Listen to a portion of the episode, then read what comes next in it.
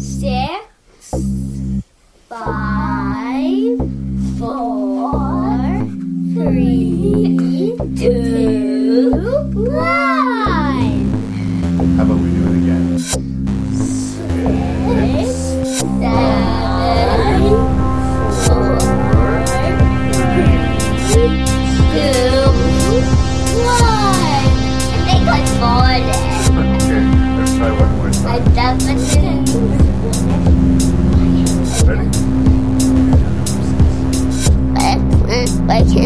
you.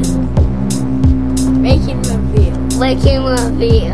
Say six, Six, five, five, four, three, two, one.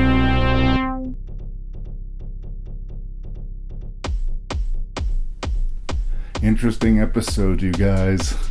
Once again, Rank N Review is returning to the subject of zombies, and even though he was a guest only two short episodes ago, I'm breaking my own rule to include Scott Lehman, one of my best friends in the world. We don't see each other enough, but for some strange reason, we found ourselves in uh, each other's company twice in one month, and we used the opportunity to record another podcast. And I think it's so darn good, I just couldn't wait to get it out to you. So, this episode, Scott Lehman will be co hosting with me, and yes, we're going to talk zombies. And I think you're in for a treat. If you listen and you disagree, just let me know by writing me at ranknreview at gmail.com. That's R A N K N R E V I E W at gmail.com. Please check out the website at rankandreview.ca, and please forgive all of the spoilers and all of the coarse language. And now on with the show.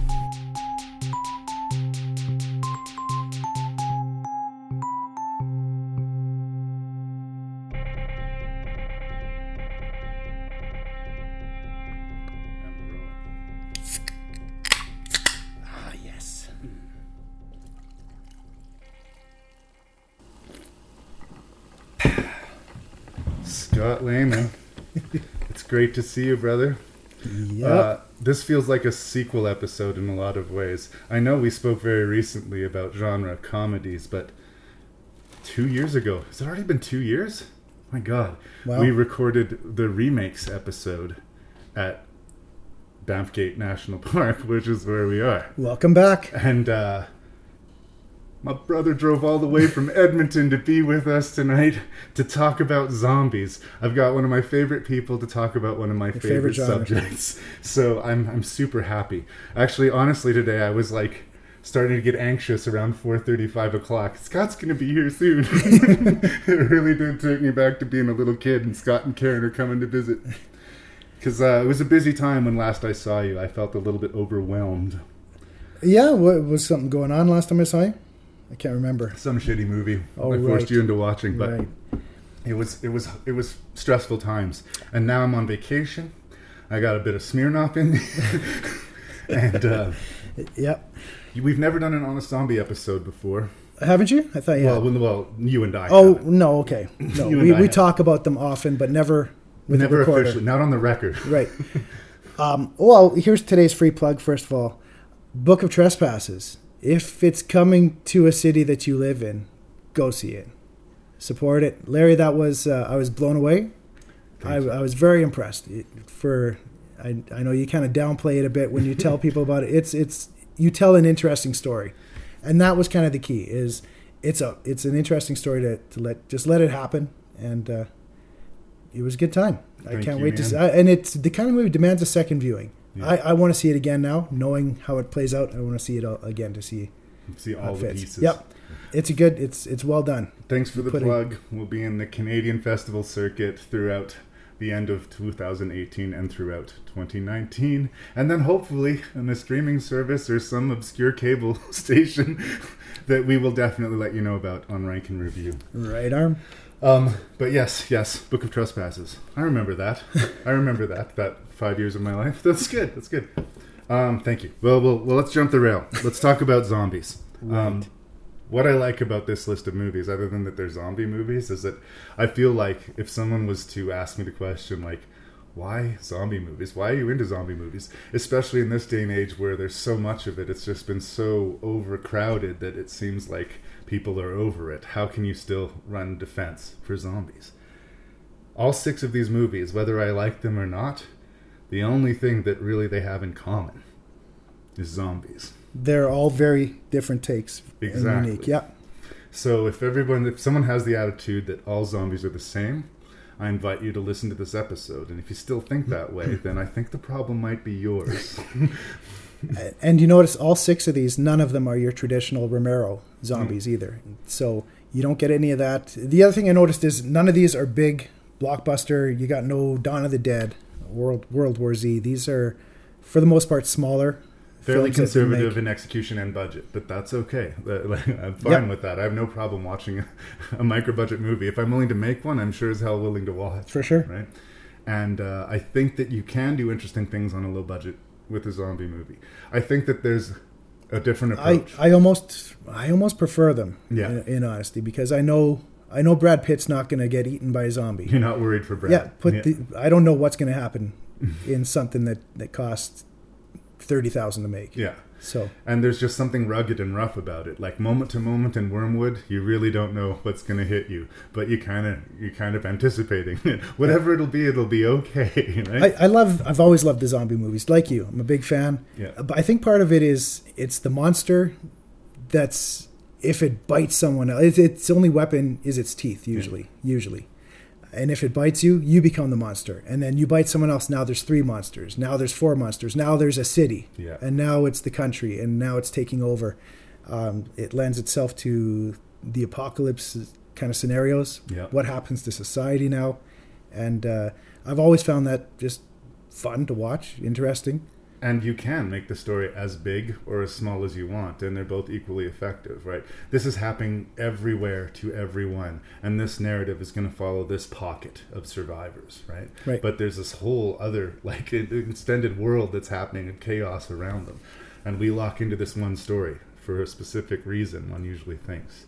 But I think what I want to get into a little bit with this episode is the zombie is a metaphor. Uh, I mean, I for me, I don't want to speak for you. For instance, Maggie, the Arnold Schwarzenegger zombie movie that we're going to talk about, is clearly a metaphor for cancer. Like, for me, that was all over that movie. Life After Beth is clearly a metaphor for relationship that needs to end but isn't, right?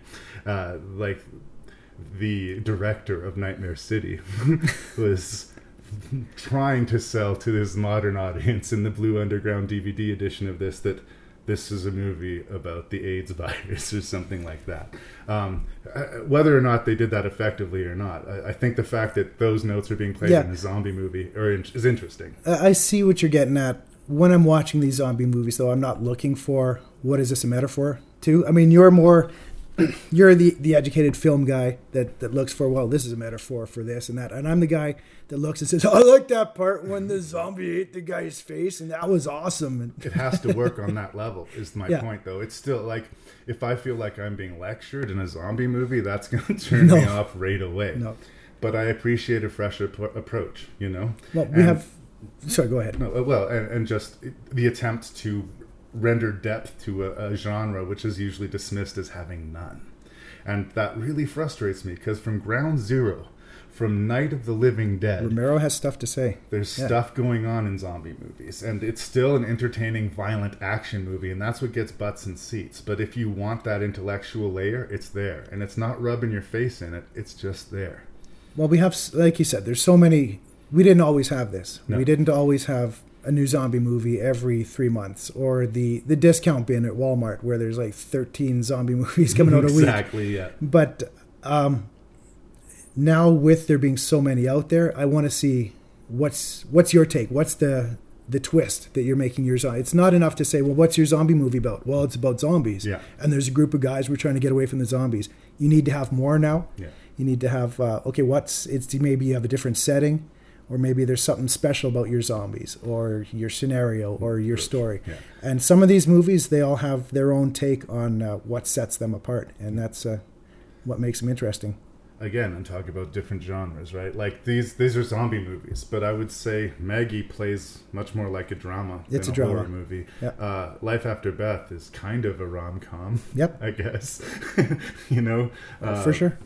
So right there, like they're not just sort of boxed into the horror genre, right? There's there's a lot more to zombies than people give credit to. I concede we've been getting an awful lot of zombies lately.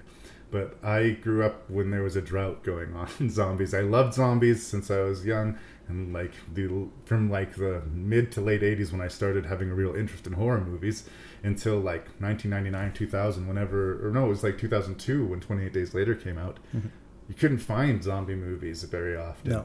You'd have to make a meal out of Dead Alive and Cemetery Man when they showed up because there would be five or ten years between the next one.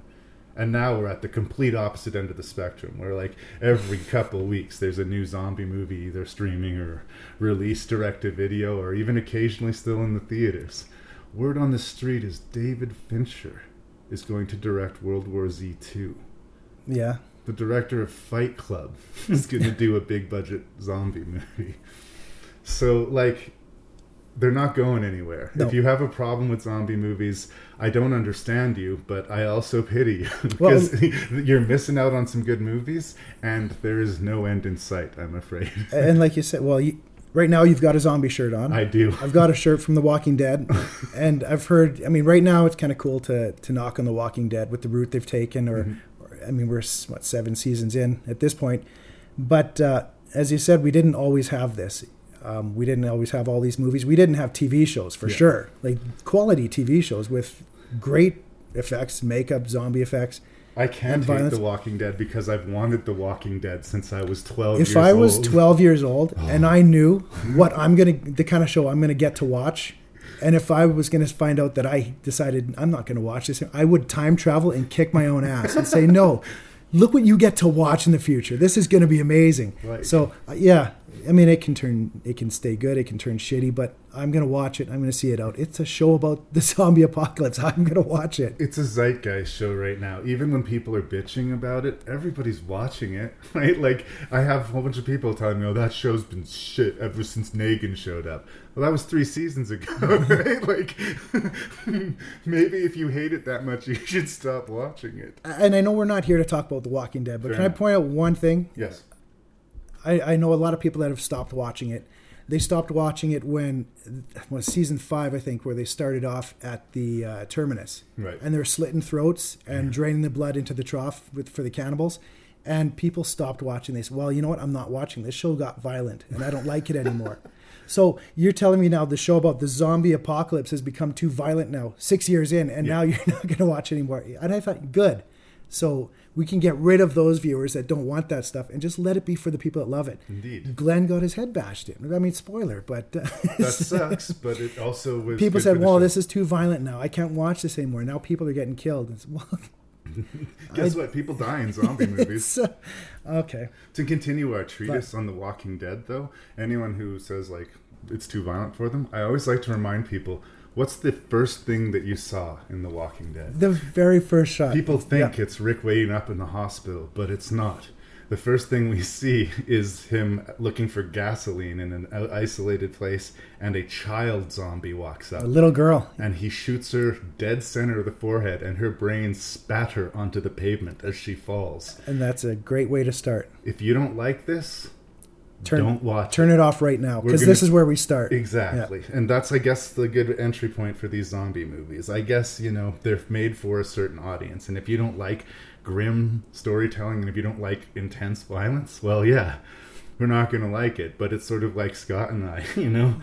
If it's a, a musical rom com, you know, starring Katherine Heigl, it's got a lot of strikes against it for Scott and I before before we even even give it a chance.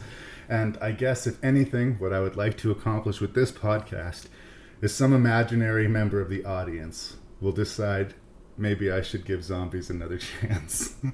Uh, is there anything else you want to say before we start this thing?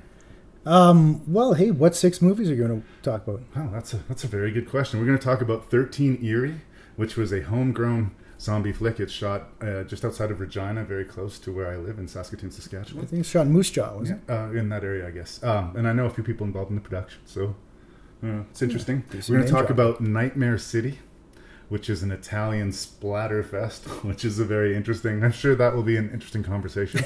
We're going to talk about uh, Maggie, an Arnold Schwarzenegger starring zombie movie, and if you haven't heard of it, you're not alone. But it's a real thing. I'm not making it up. From the writer of I Heart Huckabees, we have a zombie rom com called I uh, Life, After, After Beth. I was about to say I love you to Beth. That doesn't make any sense. Life After How many Beth. Smirnoffs have you had already?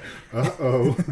this is going to be fun. We're going to talk about an Australian zombie movie called Wyrmwood Road of the Dead.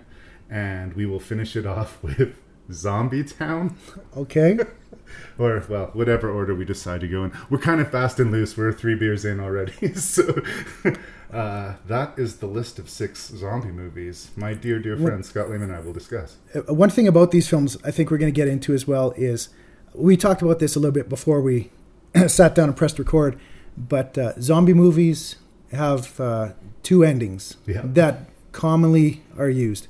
Uh, the first one is all of our heroes die, everybody dies, in the end, or they get away from the bad situation they're in, and now they're safe. Dot dot dot for now. Yeah. To an uncertain future. Right. And uh, some of these movies, they it seems to be hard to write an ending for a zombie movie because you have some format of those two endings, You're a little Or- bit boxed in. or else you you try and do something else. Which a few of these movies went a different route, some to uh, less success than others, and, and I think we're going to get that'll probably end up being part of the conversation. I think and. How how can you end a zombie movie other than these two ways, or, or is there a preferred method? Well, it's an interesting thing too. We're talking about the post-zombie era. There's a new zombie movie out. I think it's out already. It's Ellen Page, Juno's in it, and it's all about the zombies after the zombie plague has been cured. A lot of people who were formerly zombies have been inoculated, Okay, but they're still a little off. But we're trying to get back to normal. So, again, people say that all every zombie movie is the same, and Kinda I just like, uh, can't disagree with that more. Fi- Fido's a bit like that too. Yeah, Yeah. Fido's a great one. That's one of the first zombie movies I ever reviewed on this podcast. Love that show. Anyway, uh, let's start this thing. Welcome to Erie Strait. Compound secured perimeter means nothing gets in or out. No one's been here in years. It's gonna feel more like a boot camp than a science retreat. All aboard! Nice ride.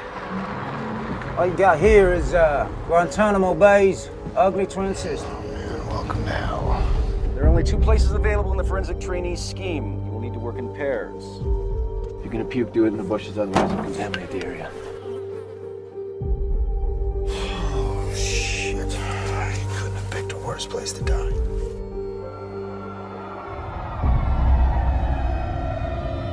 You heard about this place, right? Why? We heard the rumors. Death row inmates. Saw something. I mean, nothing lives here. No one lives here. Group C, Group A, come in, over.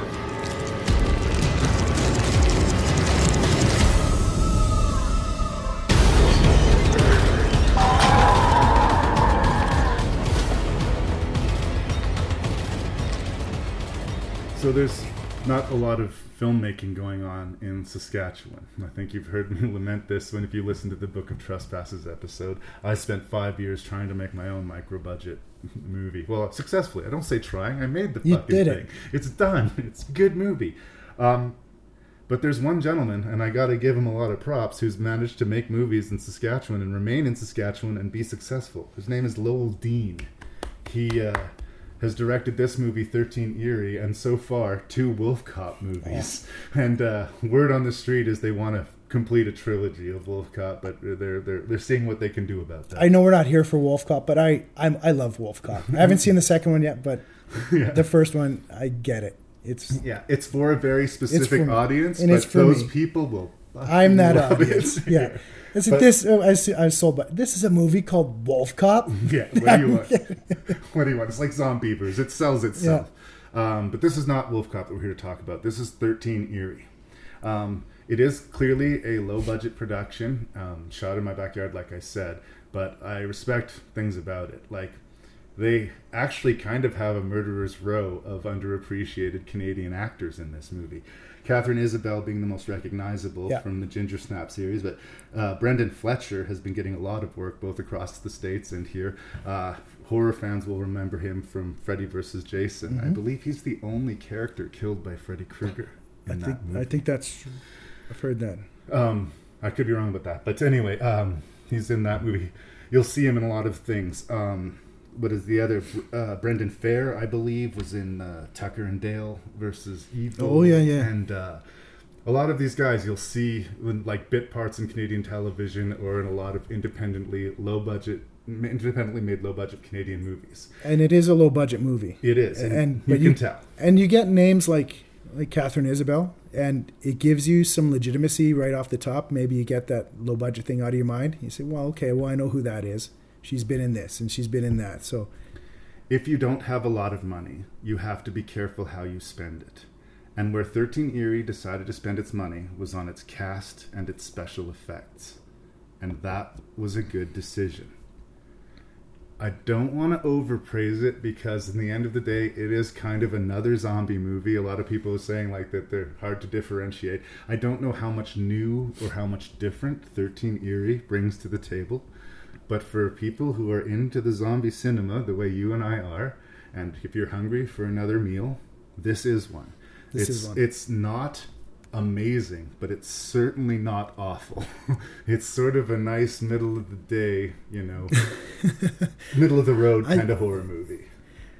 yeah, um, one one thing I'd point out, I did I watched some of the behind the scenes stuff on. it. I read a little bit about it, and uh, there was another Saskatchewan based movie. Um, what's it called again? Book of uh, Trespasses? Trespasses. Yes, that took a little while to film. This film, however, you know how long they took? Three weeks. 20 days. Yeah, 20 days is how long they, they filmed. So, Larry, it doesn't need to take five years. Just so you know, you can make a movie in less than a month. But But what if your story takes place over several different seasons? there's CGI for that. You can make, Fucked it up. but no, I, I enjoy, actually, I enjoyed this movie, but you hit it right on, right on the head. It doesn't really add anything new. Um, in this one, we have the, the zombies are kind of super zombies. Toxic zombies, I like to qualify them as. They're a little hulked out, a little tougher than your average zombie, and look a little more monstrous. Yeah, they, they have a growl to them. Um, one thing about I kind of one thing I like about this kind of zombie movie is it's dark and it's violent and the effects it's all practical effects as as far as I could tell. Yeah. Nothing took me out of it as far as CGI and the blood in this movie was thick and it's dark. Yep. It's just that thick, heavy, dark red blood, almost black, but it just seems a little bit more grisly. It's not cartoony uh, like some of the other movies, which is bright red. This one just felt a little more grisly. Yeah, and the grizzly is what actually gives it its, its edge. Because I was watching it, I was enjoying it, and I was sort of going along with it. And uh, the, the it's the premise is these these students are coming to this place that had been an abandoned penitentiary, and they've created these crime scenes with actual bodies, and they're going to study the crime scenes and you know be graded on it. They want to become forensic scientists, and this is a school for them or like a field trip for them and they all have their own bodies that they need to find or, to study. And uh, I was watching it and liking it, but I wasn't like completely locked in until the first death. This first death, and I like what they were going for. It was about 50 50, and they were trying to get this thing where she's running through the trees, but they're so thick that she's getting kind of tangled up in them, so she can't run as fast to justify this zombie catching up with her. And slowly, slowly, the zombie inevitably catches up with her, and I'm like, and now we're going to hear a scream, and we're going to move on to the next scene. Not so. No, but- the zombie bites off her fingers Her, her fingernails first. fingernail and then chews its way up her arm, eventually getting to her throat. And it's quite drawn out. Mm-hmm. it's quite grisly. And I was like, you know, I wasn't expecting that. And like, it pulled away where a lot of low budget films have no choice, or, or it stayed where a lot of low budget films have no choice but to pull away, right? And that gave it points. When Katharine Isabelle stabs a zombie through the mouth, Thank you. This this is the the kill of the movie for me. right? Yeah. Uh, uh, she doesn't get it in the brain. She doesn't destroy it. It's sort of through its cheek. So she walks out of the Well, thing, she im- dragging the chunk she of wood. impales it against the wall with this blade or whatever. Yeah, and the effect of it sliding its face off of It's great. And this is also a character that we've known a little bit. Like, we knew her as a human being. She wasn't just one of these monsters. A lot of them are just monsters from the second we meet them. So I liked that. It gave it some edge. I think because that edge worked, some of the humor in the movie kind of felt a little bit misplaced. there. There wasn't a lot of humor. Uh, well, I guess in this well the the comic relief Larry. Larry. Yeah. Once again, the running gag of a guy named Larry being treated like shit by everybody in the movie. There's always a pothead named Larry in every movie. It's, It's particularly frustrating in this thing because Larry doesn't really do anything to earn the contempt of everyone. Everybody fucking hates Larry because his name is Larry. There's a moment Katie Isabelle says, "I'm gonna fucking kill Larry." and I could it just- seems like they overuse his name, and whenever they do, they really hit Larry for some reason. And this is the It's this is Larry. thing. I could have talked about it in Heat, but I didn't. But there's a character in Heat where the character says, "I have to demean myself with Larry just Oh, to be rid God, of you." Larry. Hollywood hates the name Larry. This is what happens, Larry, This is what when happens, you Larry. fucking stranger. Well, and here's the thing. I think if you were going to do that with Larry's character, make us hate Larry. I never really hated Larry. No, he's It- he's kind of a fool, but he's bumbling. He fucks up the the the walkie talkies, so it makes it hard for people to communicate with each other. But he smells a rat before everyone else, and is trying to tell them that they need to get out of there. And like the main teacher, who I think is the Cooper of the movie, I just hated that guy. He was Yeah. such a dick. When he actually finally sees a zombie. Does that change the way he treats Larry? No, not at all. He still remains you're a just you're just defending asshole. you're just defending him because his name is Larry. If it was Bob, you wouldn't care what they're Fuck you, Bob. Bob. I don't know. I don't know if I would or not. I think that that that character, the school teacher character, he was designed as a Cooper character, but for some reason wasn't being played as one. I found like all of his decisions to be wrong for the most part, and his treatment of both the students and the people. He doesn't even shake Well- Larry's hand when Larry introduces himself. like he's a scumbag. He's an asshole. He's usually the character that we look forward to seeing killed, and he's one of the three people who makes it to the end of the movie for some reason. And he, uh, well, because he disappears for the last good third. chunk of it. I, I don't know what if he had something else to do. I kind of feel like maybe the ending was a retrofit or a change. I don't know this, but I was really thinking that he'd been bit. He said he just got some blood on him, but the way he kept rubbing his hand, I thought, oh, he's going to turn, he's going to turn. And it never happened. because he stopped what a couple of them in the school bus said wait here and I, i'll go be right back or Yeah. something and he and he leaves and he's gone for 20 minutes of the movie Yeah, and then we see him at the end hey guys we're so Not a really helpful character in that way. But I do think that Katharine Isabelle and the two Brendans, and I can't remember, the, I'm missing the name. Is it? I'm going to say Michael, Sh- no, uh, Nick Moran. I'm going to say Nick Moran. Uh, I think they have a good sort of vibe together.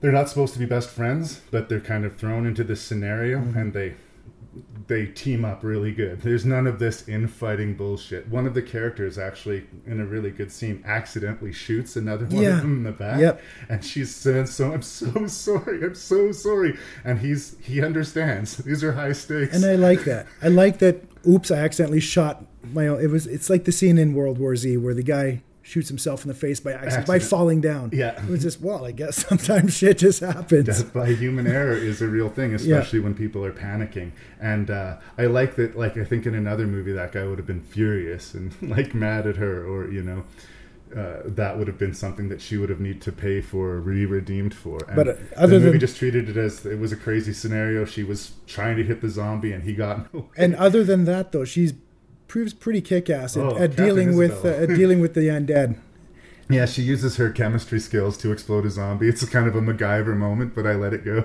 You know. So what sets these zombies apart? Because we talk about how these are all different zombies. These ones, excuse you, um, were they're fast running, almost like super zombies. Yeah. But they're also not doing parkour. They're not CGI. They're not I Am Legend or World War Z. These are real people. They're running realistically, and I, right. I can take that. I can handle that. The re, the explanation for why they are is not fully explained. It's sort of hinted at. Yeah, I think that they're doing ex- they were doing experiments on life uh, prisoners. And why did they suddenly come back to life now? Do they, it, were they triggered by these students? We don't I think know. so. Yeah, We because assume we see so. one of them laying face down. Yeah. and then they kind of wakens. But uh, what is it? We're not dealing with an apocalypse here either. We're in a secluded area, and I think there's three zombies, and that's that's about it. They create Plus- a couple more as yeah. they go, but yeah, it starts with these three main problems. The movie works enough, and I'm proud of it because it's locally made. I also don't necessarily want to oversell it. If you're a gore hound, absolutely, the special effects are amazing. There's nothing wrong with any of the cast. Uh, it's a solid zombie entry. That's kind of where I began and end with 13 Eerie. I'm proud that it was made in my backyard. Right. If I would have made 13 Eerie, I would have been proud of it. And for the like you said, for the budget they made, Oh, yeah. the, the gore effects are top notch. Yeah. It's hard to beat them. Maybe even on this. Uh, well, let's not say much, but eh, there is one major, the biggest problem maybe with this movie, and I think we talked about it before, is is how The there is ending? no ending. Yeah. If we can talk about the ending, Yeah, it's just one of those moments where it just stops. it's you got to finish your damn movie. Yeah. Yeah, it almost builds to a climax, and then there's still four people alive at the end in the car. They get away to a car. And the zombie has eaten the guy who owns the car, and the te- uh, the keys are caught in the zombie's teeth, and they're all like, "Oh no, They what go, are we gonna do "Ah!" now?" And we freeze Black. on them, deal like screaming, and that's it. Yeah. I think it is disappointing ending. Like again, the rest of it works enough that I let it go. Yeah. It, it's been done worse. There was a movie called Automaton Transfusion, another super low budget zombie movie, which literally ends with "to be continued." Okay. and they never made another movie. Have you- So Have you seen Rob Zombie's 31? I have not. Okay. Same thing. It ends with the same thing. yeah, I mean, and it goes It's- on. it's it's the main villain and Sheri Moon. They are about to face off and the movie's over. And it's it's like this. We have one more fight here. We have one zombie. How are they going to get away? Well, who knows? Maybe we'll find out in 13 Eerie too. But You can decide for your own self. Uh, yeah, I agree. The, the ending is flawed, and I don't think that this is the zombie movie that's going to win over people who want to be loud. Like, convince me that there's No. credibility. But if you're already there, if you already don't like need zombie to be movies, yeah. convinced, sign yourself up for 13 Eerie. Good enough. Top of the news this evening is speculation concerning the real facts behind the Department of Health announcement about a radioactive spill supposed to have occurred yesterday at the state nuclear plant. Information from an official source, which reached our newsroom this afternoon, stresses the seriousness of the situation.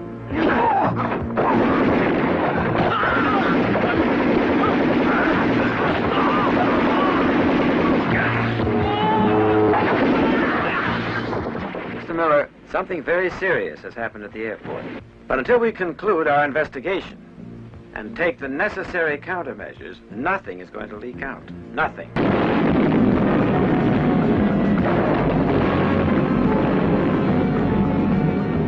This individual and others like him have been subjected to strong doses of atomic radiation, which increase their physical capacities beyond the norm. In short, it's a kind of a Superman. This is Channel 5 TV station. We're being attacked. For God's sake, send somebody fast. God help us all.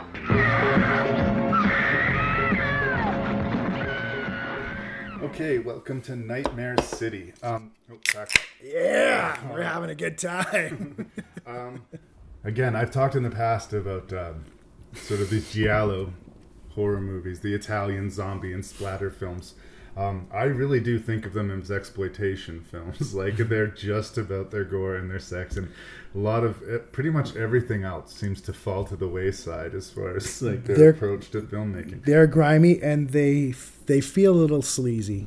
They feel a lot sleazy. Maybe they more sleazy today than they did when they were made. And and I I kind of love them. I kind of love them honestly. Well, it's true. There's something so politically incorrect about it that I kind of respect it in a way. Uh, the climate now, in this sort of age we're in, where everybody's like waiting to be offended by things, it is a sort of it's a it's a weird place to make difficult genre horror movies like this, and you know, be proud of yourself. It's gone to the point where I used to be like I used to roll my eyes a little bit at things like Family Guy, which felt the need to step over the line like like enthusiastically every week. And now I'm just like all for it. I'm hmm? like, bring on the free speech. Offend me. Please offend me. I'm not going to sue anybody. I just, you know, And I we're- don't want to censor anything. We're what 1983 for this film, Yeah, right? so- and it's it's firmly that era. It's a 1983 movie.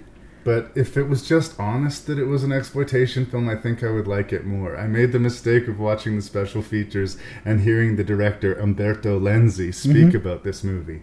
And to me, he came off as a pretentious dick, you know?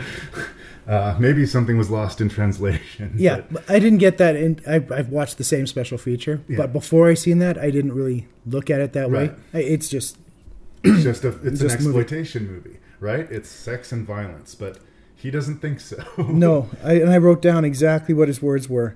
Um, well, first of all, in his interview, he says these are not zombies. These are real men, and they're infected by radiation. Uh, but then in the rest of the interview, he goes on to refer to them as, As zombies. zombies. So I, I don't know which is it. Maybe it's just easier for the sake of argument. We'll call them zombies today. But uh, but then he says the film is based on reality, and he compared it to the AIDS virus Mhm. and the movie Philadelphia somehow. So Just say I made a gory exploitation titty full movie. the great thing about the titty in this movie is it's gratuitous. It is so gratuitous. These these zombies have a penchant for ripping off the lady's shirt before they before they kill them. Let's do a little bit of plot because there is only a little bit of plot. uh, our, our, our stunning, handsome lead, Hugo Stiglitz, Mhm. Mexican actor, uh, neither attractive nor talented, centers this movie. Uh, he is sent to cover a story at an airport, and a military plane arrives, and a bunch of zombies just spill out of it and start killing people. The infection spreads to the city. Chaos ensues. That's the plot. And I love how he seems mildly disturbed by his reaction to anything he sees. It's like, what's going on here? Throughout the movie, people are either overreacting or underreacting to everything they see. The camera will be following somebody and then actually get distracted because they have to zoom in on a body on the street just to make sure you don't miss that gore. uh, the pace is pleasantly pretty quick for the most part. And I will give the movie points for you really don't know what you're going to see moment to moment. Like, there's something really crazy about it. I know that a lot of people have a lot of affection for it. Quentin Tarantino is a big fan. Yeah, I've Tom heard Savini that. is supposed to be making a remake of this movie. But at the end of the day, if you asked me, am I a fan of Nightmare City?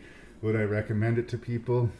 I would say there's a very, very thin sliver margin of people who I would say, yes, you would like Nightmare City. The rest of us can just sit this one out. I'm here to say I am in that very slim margin. Right.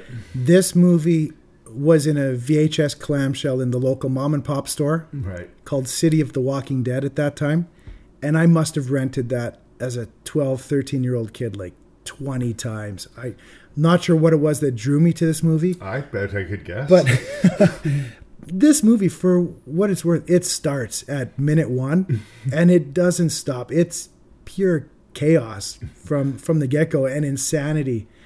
And there's there's craziness, there's carnage, and like Quentin Tarantino, like you said, he raves about this movie, and uh, he- points out this is the first film where zombies are running. Yeah. So this this predates 28 Days Later and, and everything. the Living Dead, all of those. These zombies run and they use weapons. So these are the zombies that don't just use teeth. In fact, they don't really.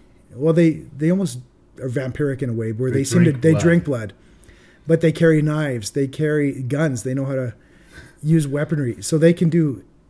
They do everything, and like I said, before they stab a lady, they rip they rip her shirt off first.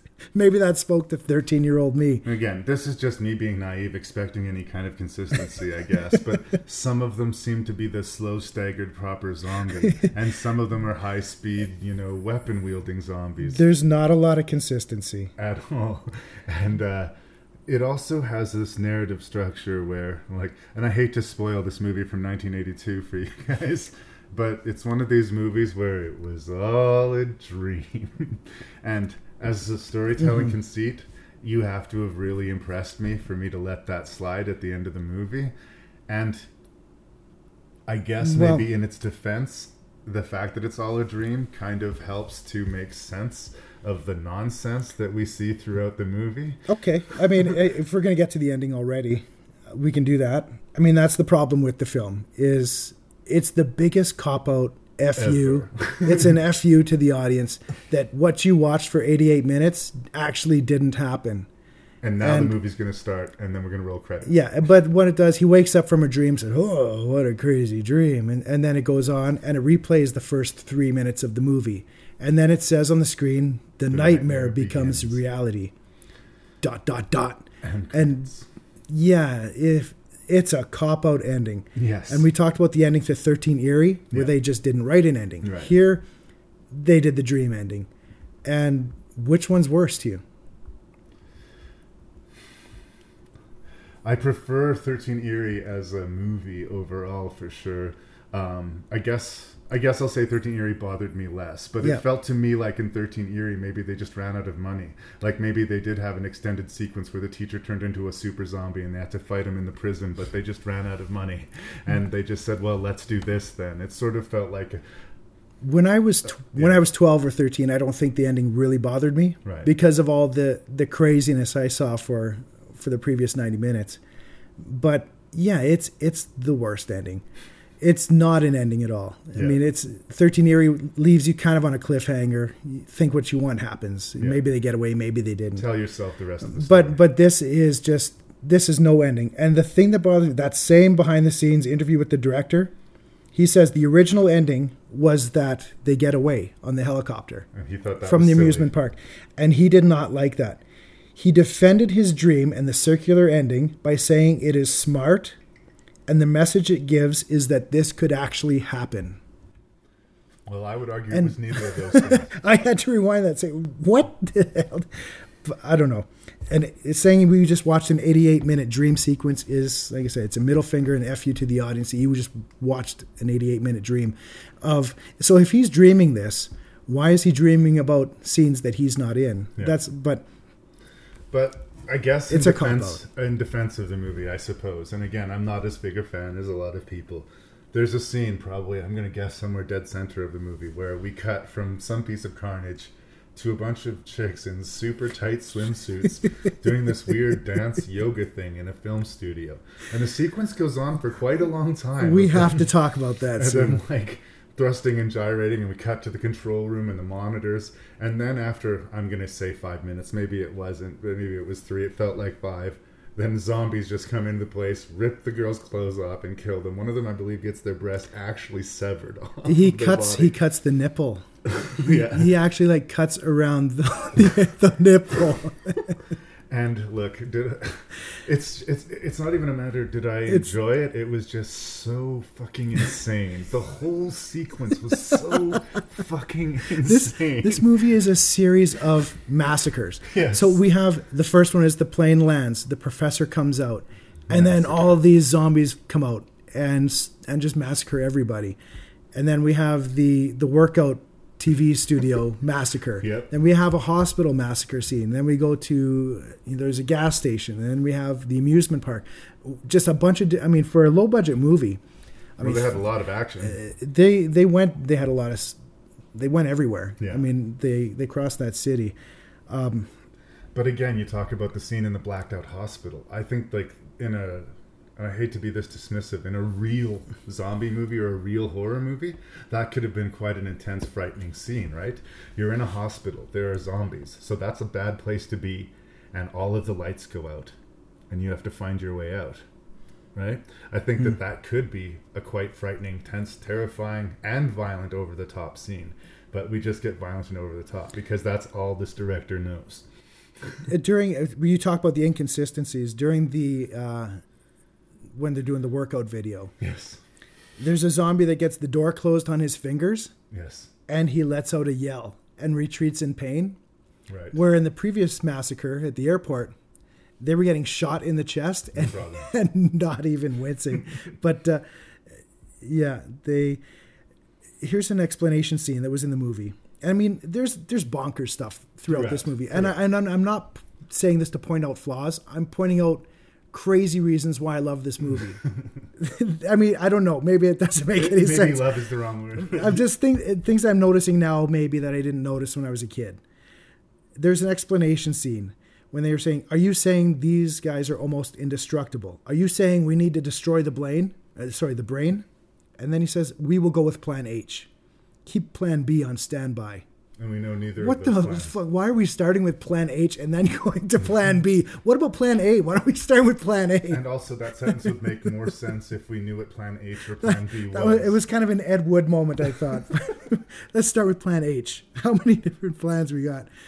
But everybody, it's insanity. The uh, one thing, uh, the victims run up to the zombies and they stop and they scream while the zombies have a moment them. to, you know, rip off their shirts and stab them. The zombies in here wipe their mouth on their sleeve. They wipe blood off of their mouth, so they're worried about their, how they look. Um, the good old days of film when a woman would get hysterical and a man would just slap, Slap her, her. they have that scene in here. and she then kisses him like 30 seconds they after that. hardcore makeout. That really, really, really rubbed me the wrong way too. it's so weird seeing that now. And It's like, like, settle down. oh, I don't think. I mean, I was pretty mean about the main character, but I'll continue. He is a charisma vacuum. like, there's nothing likable or engaging about this guy. Uh, again, I, in the interest of points, though, that woman that we're talking about, I've seen the movie. Like, I think this is my third time watching the movie. I didn't watch it a ton when I was young, which is maybe one of the reasons why I find it more of an uphill battle than you. I Yeah. think if it's something that really felt forbidden and awesome when you were 12 it'll always sort of have a special place in your heart i don't have that right. and this does. It draws me back to my youth every time I hear that that theme music. That yeah, just But that woman, uh, every time of the three, I've watched it three times, and every time she falls off the rope and bounces down the uh, the, Oh, the the structure roller coaster. of the uh, is it a roller coaster, Yeah. or Ferris wheel, or whatever it is. I'm surprised by that moment every time. And again, I guess in the interest of giving points to a movie I've not been very charitable to, there are a few things that are surprising. Whether or not they're logical or they're helpful to the movie, I couldn't say, but I was surprised several times. Mm-hmm. A lot of Giallo movies seem to have these centerpiece scenes where a beautiful woman is very slowly stalked and killed, and this movie is no exception. But it's really interesting to me in a movie that is so full of momentum and insanity how everything stops for this sequence. She Yeah. gets a phone call from a military husband who knows what's going on, tells her, Lock the house, be safe, I'm gonna come and get you. And she seems really scared and she locks the front door and she looks around and she slowly walks through the hmm. house like suddenly the zombies are in the house for some reason by him mentioning it. And then she walks out her back door, leaves the back door wide open, stands in the backyard, and sees the lawnmower mowing by, well, Yeah, by, yeah. by itself. So I'm implied, okay, her gardener is now a zombie or something. And then she just shrugs that off, walks into the house, fixes herself a drink, some drinks. and I keep on thinking, why are we watching this? What is, what is this? and it goes on forever, forever. And yes, spoilers. Finally, she is killed by a zombie, and we don't care. so, it's not. Yeah, it's not a smart movie, Larry. It's it's not. No. It's not a metaphor for AIDS, as the director will tell you. It is craziness. It, stuff doesn't make sense. Let's start where the movie starts. The airplane lands, and all these zombies come out. So, was a zombie flying this plane? Who's flying this plane? The zombies in this movie drive cars. Yep. They do everything, and I don't know. I I have to question if I didn't see this movie as much as I did. If I didn't fall in love with it when I was thirteen, maybe I'm praising it too much. Yeah. It's it's probably not as good a movie as I say. It's got that Italian zombie movie dubbing, Yeah. which a lot of people It's have problems with, sometimes. but I find that part of its charm. I'm a fan of the Italian zombie genre. I, I enjoy it almost because of the dubbing, because of the flaws, because of just the crazy things that happen in it. There's a movie I I seen in the theater, which I really enjoyed, Planet Terror Right. and I know you've seen it as well. I think part of the reason I enjoyed that movie so much is because of how much it reminded me of Oh, the of Nightmare City. influences all over. It, it remi- this this movie in particular. It just reminded me so much of The this movie that I watched yeah. so much in my youth. And then I later watched an interview with Tarantino where he talked about the resemblance with Nightmare City and Planet Terror, and I thought, yeah, that's it. Yeah. That's I will say this. I mean, I've been largely unkind to the movie, but I think in the right mood with enough beer, Mhm. this is a good time. But if you're just sitting down and you've never seen this before, I don't know. I don't know if I can recommend it. you got to know what you're going into. It's a 1983 Italian zombie movie. It's not smart, but it's it's wall to wall shit happening. and it's memorable. Whether or not you like it, it will stick with you. you won't shake it easily, but it's certainly not for everyone.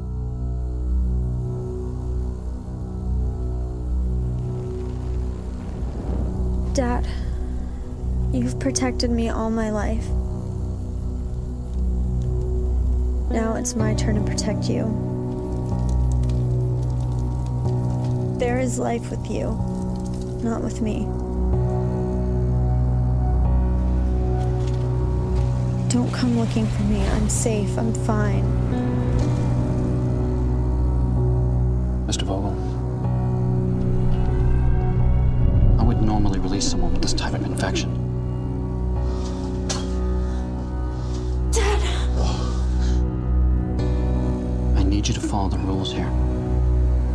Quarantine is eight weeks in. She's probably going to show more signs of aggression and hunger. When that happens, say your goodbyes and get her straight into quarantine.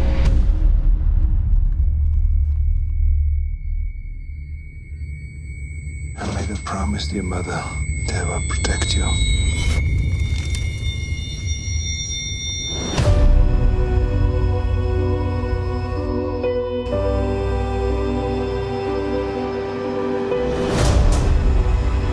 Quarantine rules apply to everybody, Wade.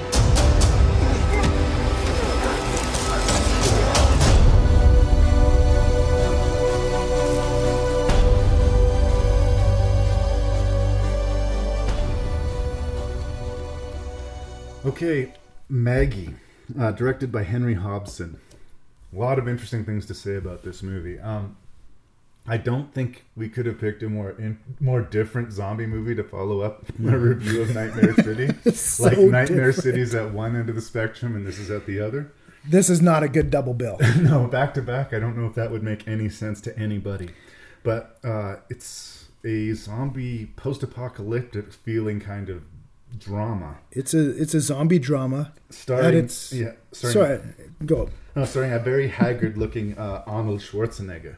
And the great interesting thing about this is not only did he put some production behind it, he did this movie for free. Oh, I did not know that. He did not get paid for this movie. He just wanted Really? to support the project, and he was looking for roles that would focus on Arnold Schwarzenegger, the actor, a little bit. Because you're right, he's old, and these action movies are harder to sell Mhm. these days. You know, it's the that last Terminator movie kind of stung. I, I gotta say, old Arnie isn't working for me as much. Um, I will say, upon second viewing, not only did my feelings for the movie increase, I think this is the best performance of Arnold Schwarzenegger's premier, entire career, for my Hmm. money. Like I know his his ideal casting was for the Terminator, and I know Yeah. he was a completely perfect Conan, but he really acts in this movie, and I empathized with his character and felt things when he said and did things in a way that I just haven't before.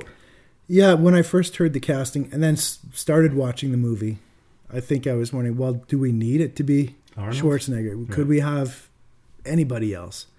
Um, he works. Yeah, He- uh, and you'd think it would be this big black hole or a big thing that you'd have to get over to get to like the movie, but you believe him right away, or at least I did. I won't speak for you, but I believed him right away. His daughter's gone missing. It's at the this zombie infection has happened. It seems like it's in some vague semblance of control, but things aren't necessarily better. People are burning the, their crops. But that's one thing that's different about this movie is the timeline. We don't often see movies that take place after, After. the zombie apocalypse, where we're now we're now rebuilding. Yeah. For, that's the impression I got. Anyways, that we're now controlling this. We're rebuilding our cities. We have power back on in some areas. Yeah. But it still feels post-apocalyptic. The Yeah. whole movie is bleached out in that sort of It's very gray. gray palette, and a lot of people are distracted when they sort of do those post-coloring to the movies. But I think for the tone of the movie, it absolutely works. Um, their their daughter of the family, Arnold Schwarzenegger and uh, Joely Richardson, are a married couple. They have three kids. Two of them uh, belong to Joely Richardson, but the eldest, Maggie, played by uh, Abigail, Abigail. Breslin, uh, is from a previous marriage. She disappeared for a while during the infection and got herself bit, and uh, he'd been looking for her for weeks. Finally, found her in this hospital, and because he has a personal relationship with the doctor, instead of immediately putting her into the quarantine, he tells him he can take her home once her symptoms get to a certain point You have to deal with it. you're going to have to deal with it and that's the movie he's slowly watching this person that he loves rot away change physically change mentally Mhm. And eventually has to come to terms with the fact that he's got to he's got to not only deal with the fact that she's going to die that she might have to die at his hands And and, all of the weight of that emotion is right on Schwarzenegger's on his face. Yeah, he doesn't have to say much. You just feel it on his face. and that's well. acting that is acting and you called it a, a zombie drama. Yeah. I mean, it's probably the only zombie, the first zombie drama that I could think of. That's a heavy drama. Yeah, I but I mean, nothing immediately jumps to at, mind to at its it at its base, though, I would say it's a family drama. Right. I mean, even more than a zombie drama. It's it's about family, and I mean, this it she's turning, she's changing.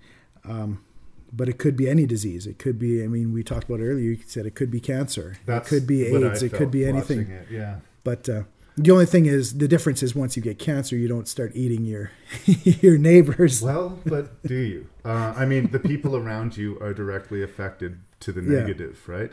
Uh, there is a physical and a psychological transformation and deterioration. Uh, there's a really powerful scene with uh, Arnold Schwarzenegger sitting off the side of the hospital, and as much as things are getting better, the world is in flux. Mhm. There's, you know, burned out cars. The stores are like walk in and grab stuff if you need it in a lot of places. Yeah.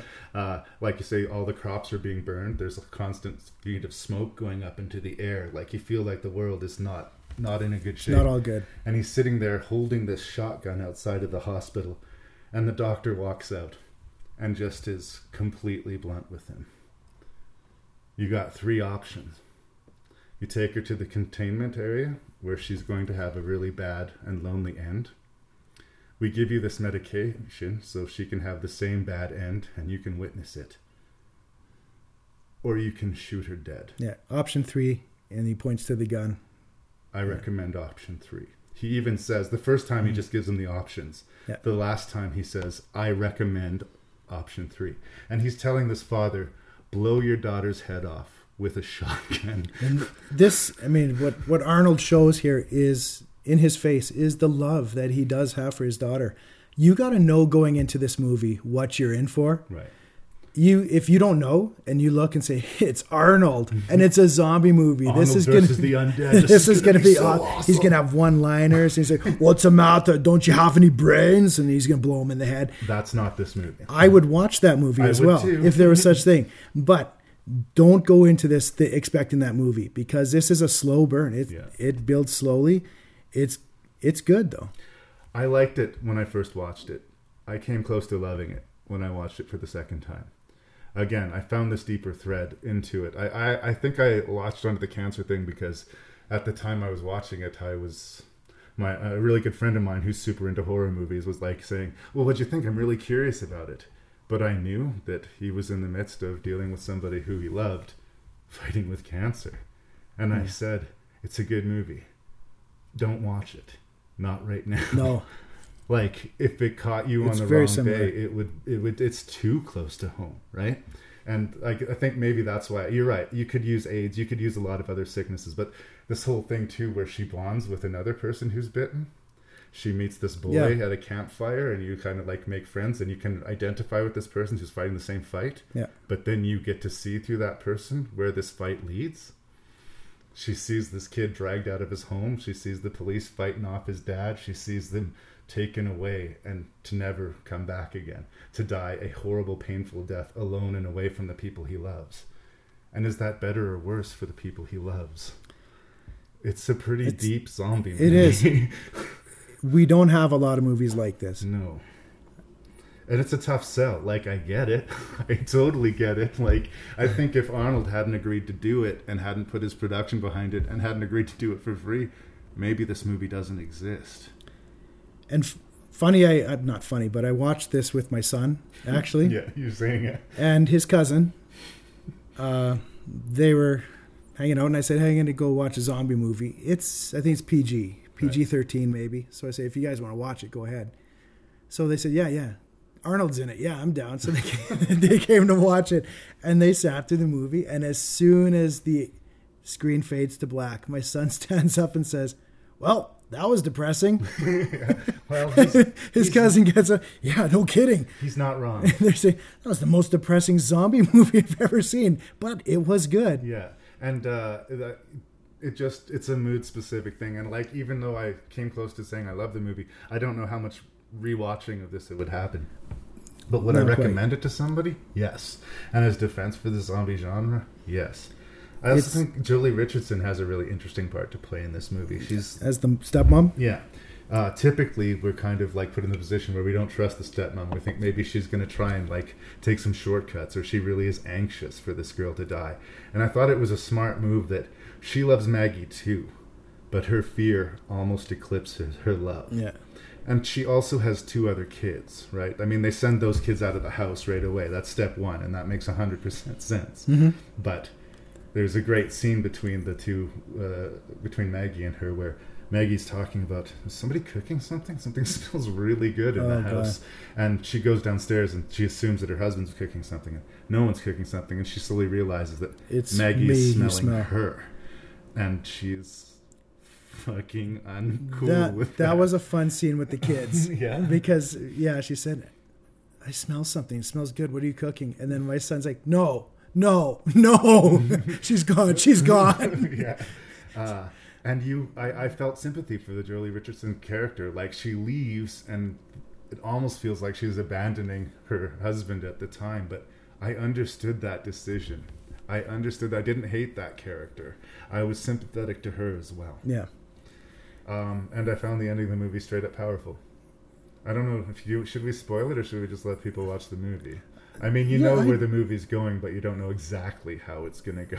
Yeah, I don't even know if there's need to Right. to say exactly what happens on it, but but it's uh, very powerful and it leaves you in a very strong very melancholy you want to sit there in the dark for a little while after. Yeah. There's few movies where it fades to black and the credits start, the soft music plays, and you just want to sit there for a little while. And, and this is one of those. Yeah. Except for my son, who said this is depressing, And we're and he's gone to play Fortnite on the Xbox. But let's do some Grand Theft Auto um is it for everybody again no but i i i can't encourage people to watch it enough like please please watch it because it's so unique we're no, no one's interested in maggie too right and uh I mean, it's maybe not for all zombie fans. If you're the one that 13 eerie is the greatest thing you've ever seen, Right. then this might not really work for you. This is one of the rare zombie movies where I believe nobody dies. Nobody gets actually eaten by a zombie in the movie. I mean, we don't see people pulled apart by zombies there are a few people Right. who i think we see a zombie. We see we see a zombie die very early in a gas station. Yes. Arnold does kill somebody, and it's very early in the movie, so you're thinking, okay, well maybe there is going to be a little bit of carnage, but um, it's not that movie. Yeah. This is so not that movie.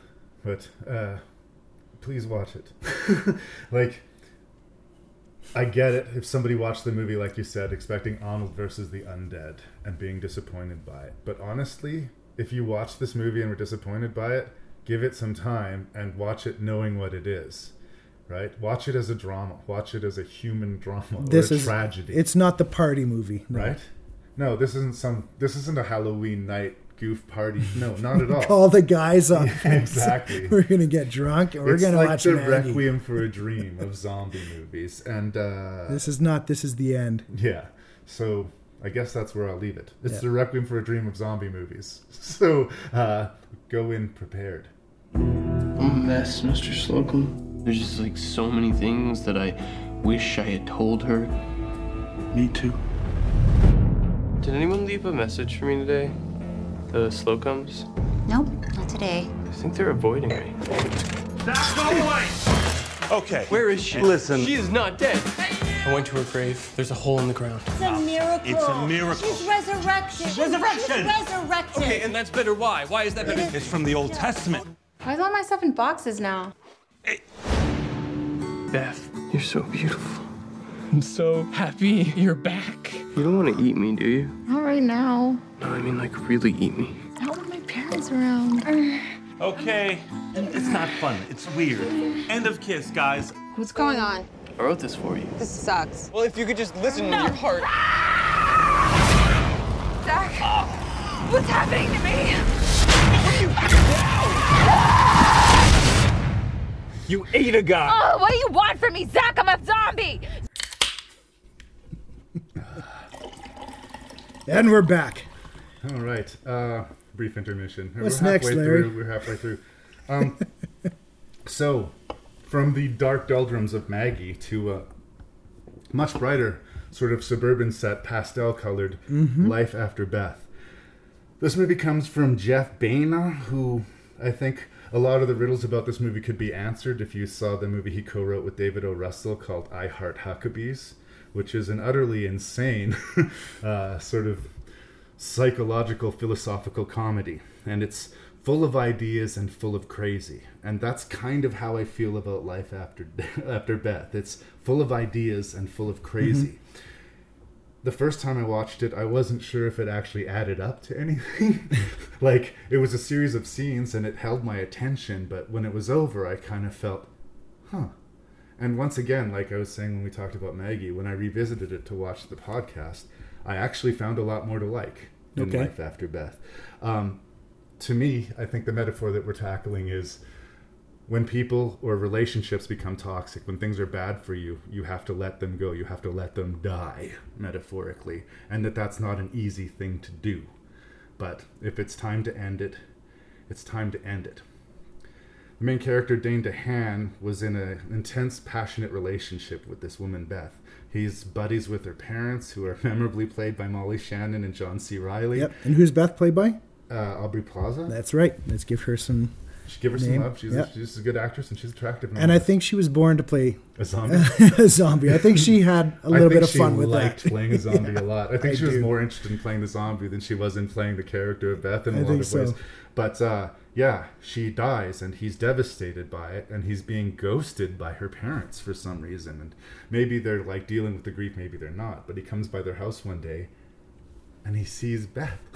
Mhm. She is alive, and It's a resurrection. her parents, Molly Shannon insists it's a resurrection. It's a resurrection, and like they've got this manic crazy, which is kind of appropriate, right? They buried their daughter, and then she showed up, Right. And like they're happy, but they're terrified. But but like the boyfriend asks, he said, "Well, what's going on? Is she? Why is this happening?" He said, "You know what? My dead daughter came back. I don't care. I don't care. Yeah, I have my daughter answer. back. It's a, That I have my daughter back. I'm not going to ask questions. That's a fantastic so answer, Yeah. right?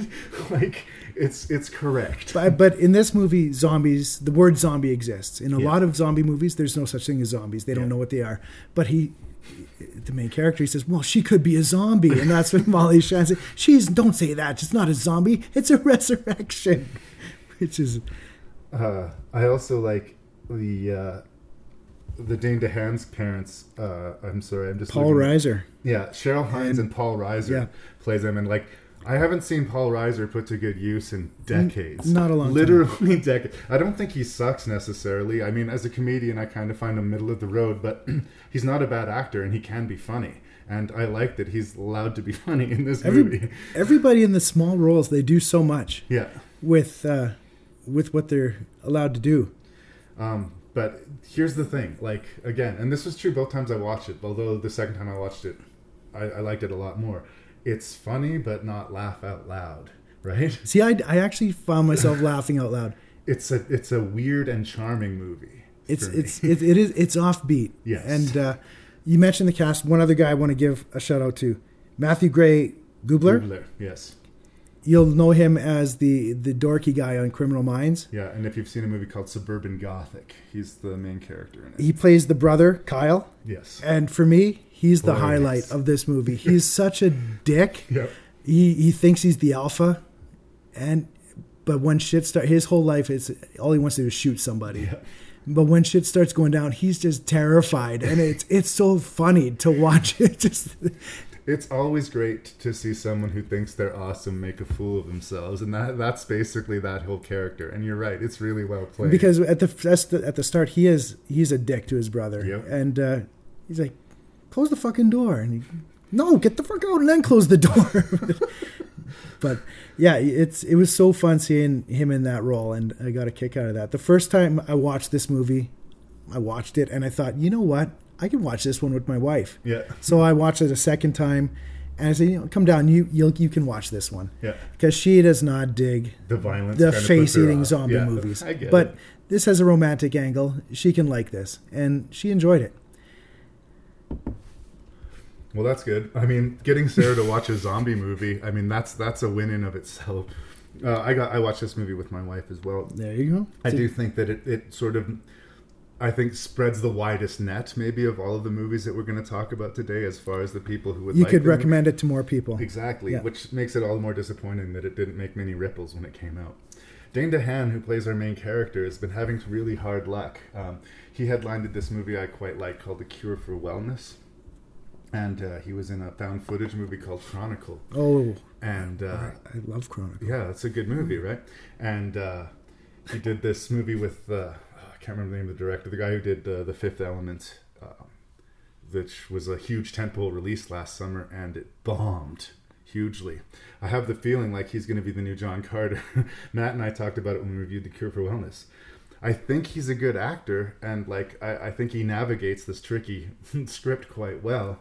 But in a way, it's kind of an invisible performance. He's almost a proxy for the audience. Like we experience what he experiences. Yeah. so he's so good that he's invisible in the movie. And I hope people keep giving Dane DeHaan work because I think he's got the goods. He's interesting. Yeah. And uh, about the zombies in this film, we talk about the differences in each film. These zombies, again, are different.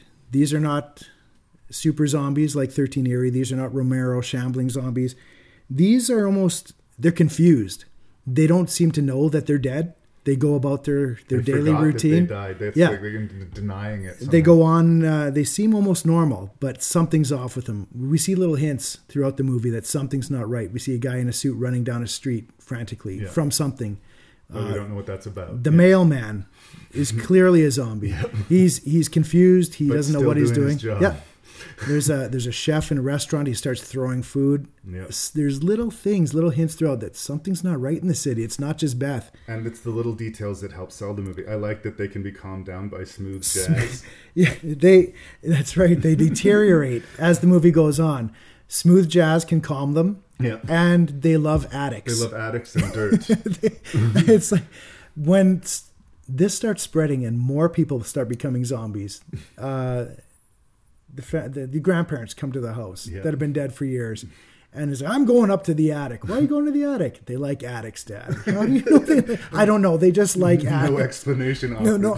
I th- it seems to make sense. They've been buried below the earth, so Yeah. now maybe they want to be As high as buried above the earth. Sure. But it's again these weird little details that kind of make the movie interesting and, and, and memorable. And the roles are played well. Um, like you said, Beth's parents, Molly Shannon, John C. Reilly. They they have a scene at the beginning where they do really seem close with the boyfriend. Yeah. They they're talking about the passing of Beth. They play chess together. He smokes a joint with his dad. Yeah. I believe, and and they say, "I love you. I love you too." It, they have a bond, and you they're played well. I mean, for comedic actors, I mean, it's you feel that sweet connection they have. and uh, it's it's a fine line to walk. Like I said, like the, it, it- they're playing a, a premise straightly that would be almost impossible. It's a not as easy as it looks. I think to pull those performances off. When Molly Shannon, like you said, was like, "No, no, it's a resurrection." There's something so It's desperate. fine. It's in the Old Testament. It happens. Something so desperate because she so wants that to be the case that it it crosses over to being funny, but it's played authentically. And at a certain point, the movie does turn a bit. It does. Beth starts becoming a bit more zombie than Beth. She starts. She turns a little more. She's a little more vulgar. Yeah. And the film gets kind of vulgar at a certain point. and she has violent outbursts. Um, about the 55 minute point in the movie, the zombie apocalypse starts Kicks happening in the background. Yeah. But we don't really see it happening. We're stuck with our characters, but in the background, we hear sirens, we hear helicopters, we see cars on fire. But everybody's preoccupied with their own place in this story. Everyone's got their stuff going it. on. And there's smooth jazz playing for the final half hour in the background, wherever you are. There's smooth jazz Just be because the zombies love smooth jazz. I also like early when Abra is she's sort of dying emotionally first. So Dane DeHaan has written her this love song Yeah. that he goes to play with her, and he gets like maybe a minute into it, and she's like, "Stop! I hate this. I hate this." She seems like she's in an 80s movie there because she says, Stop, this song's gay. Yeah. And she calls us, This is retarded. So you only say those things in 80s movies. And she's not just a little bit mean, like she's super mean about it. And this is one of the few things. I also like that this idea that he remembers the relationship being maybe better than it actually was in a lot of ways. He's trying to hang on to something that is dead, that actually wasn't working anymore. so I think in a metaphoric way, like that does work credibly. sometimes it's really painful, but sometimes things have to end. right? Yep. I'm pouring my drink. Larry's pouring a drink, and I'm going to bring up the Haitian housekeeper. Oh yeah, I almost forgot. Early on in the movie, we see, before anything's going weird, the, I can't remember the families, the Slocums. Right. they have a Haitian housekeeper. She runs out of the house. You guys are crazy. And she runs out. I quit. And so we don't know, well, what's going on here? And they kind of do call back to that after we see there are zombies. Zombies are a thing. They And of course, we think, hey, there was a Haitian housekeeper. Aren't they involved with voodoo? So, Yeah. so the thing is, well, clearly she has something to do with this because she's Haitian. And, and then we're made out to feel all like a bunch of racist assholes for thinking that because we're all racist assholes at heart, aren't we? because he they go to find her. Well, she quit, so she has something to do with this. He's nah, she quit because Mr. Slocum was trying to make her touch his penis. that man's a pervert. So it had nothing to do with with voodoo. again, What, you think we're all into voodoo? and that was unexpected. it was. it does play in the theater of the uncomfortable in that way. There's a lot of times where characters confidently smack their head against the wall. I have the solution, not at all. They step on a rake completely, right? And, Moments- uh, sucks for them, but it's great for us. moments like that and moments like the brother Kyle when he's able to he's I've joined the resistance and he's got a gun an elderly lady walking on the street says excuse me sir. He turns around and shoots her in the friggin' face. Clearly murdered. and she's she's dead for real. Yeah. she remains on the on the street for the rest of that scene. He just doesn't know what to do. He's just shooting everybody. And I like mean- again, we laugh, but that's kind of it's, be- it's that unexpected like whoa what the? we don't know this lady so we don't really care that she died. It's kind of a shock. It's a laugh And I guess I'll finish where I began. That's sort of the strength of the movie. Like it's very strange from moment to moment. You're not you're never sure what you're going to get, but you're going to like what you're getting. and Or I did anyway. and and the shit does hit the fan Oh, in the movie. I mean, Eventually. there's It's a a slow burn, There's a scene where Molly Shannon is cutting off her fingers to feed her daughter, Yeah. and that that's actually pretty gross. Like that's that's a and that's how far gone she's in. And Molly Yeah. Shannon plays crazy so well. so well. Her eyes are just so gone. I love it. and the image. I mean, you'll see this on the back of the DVD, but there's an image of Aubrey Plaza tied to a, a stove. Stove. She's got a stove tied to her back. yeah, she's got And- she's piggybacking. I can play stove as a And- safety precaution. And that on its own, it is a strong image. and so strange. It's it's good. Seeing her tumble down that hill with Right. the with the stove on her back is just brutal. Or when it, she falls back and gets all turtled, and she can't move. She's Yeah. of, it, it, it, it, there's no movie like it, and You're- that's why I like it. You're right. You can kind of recommend this to a, a wider margin if you can deal with the language. Set your brain to yeah. strange for sure. It's not for everyone, but of the movies we're talking about, yeah, I think this hits the broadest audience. It probably does.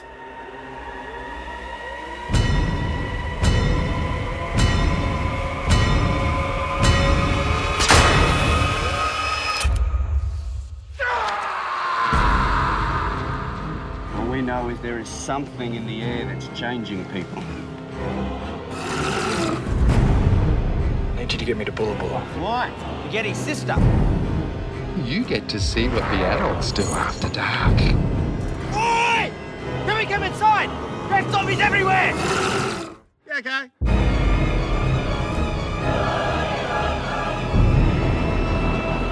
She can control zombies!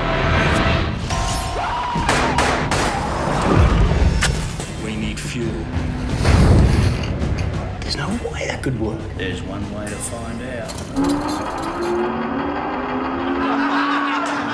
We need to armor up. Big time. All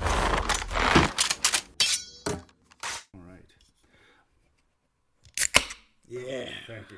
Uh, Wyrmwood Road of the Dead is an Australian low budget zombie feature that borrows more than a little bit from Mad Max and more than a little bit from, let's say, the Dawn of the Dead vibe of, of zombie movies, is making it big, loud punk rock, noisy, violent zombie movie. Yeah. Um, and I think it's pretty uniformly successful in doing what it wants to do, which is keeping you on your toes, keeping you surprised, and constantly hitting you with things that are ridiculous but entertaining.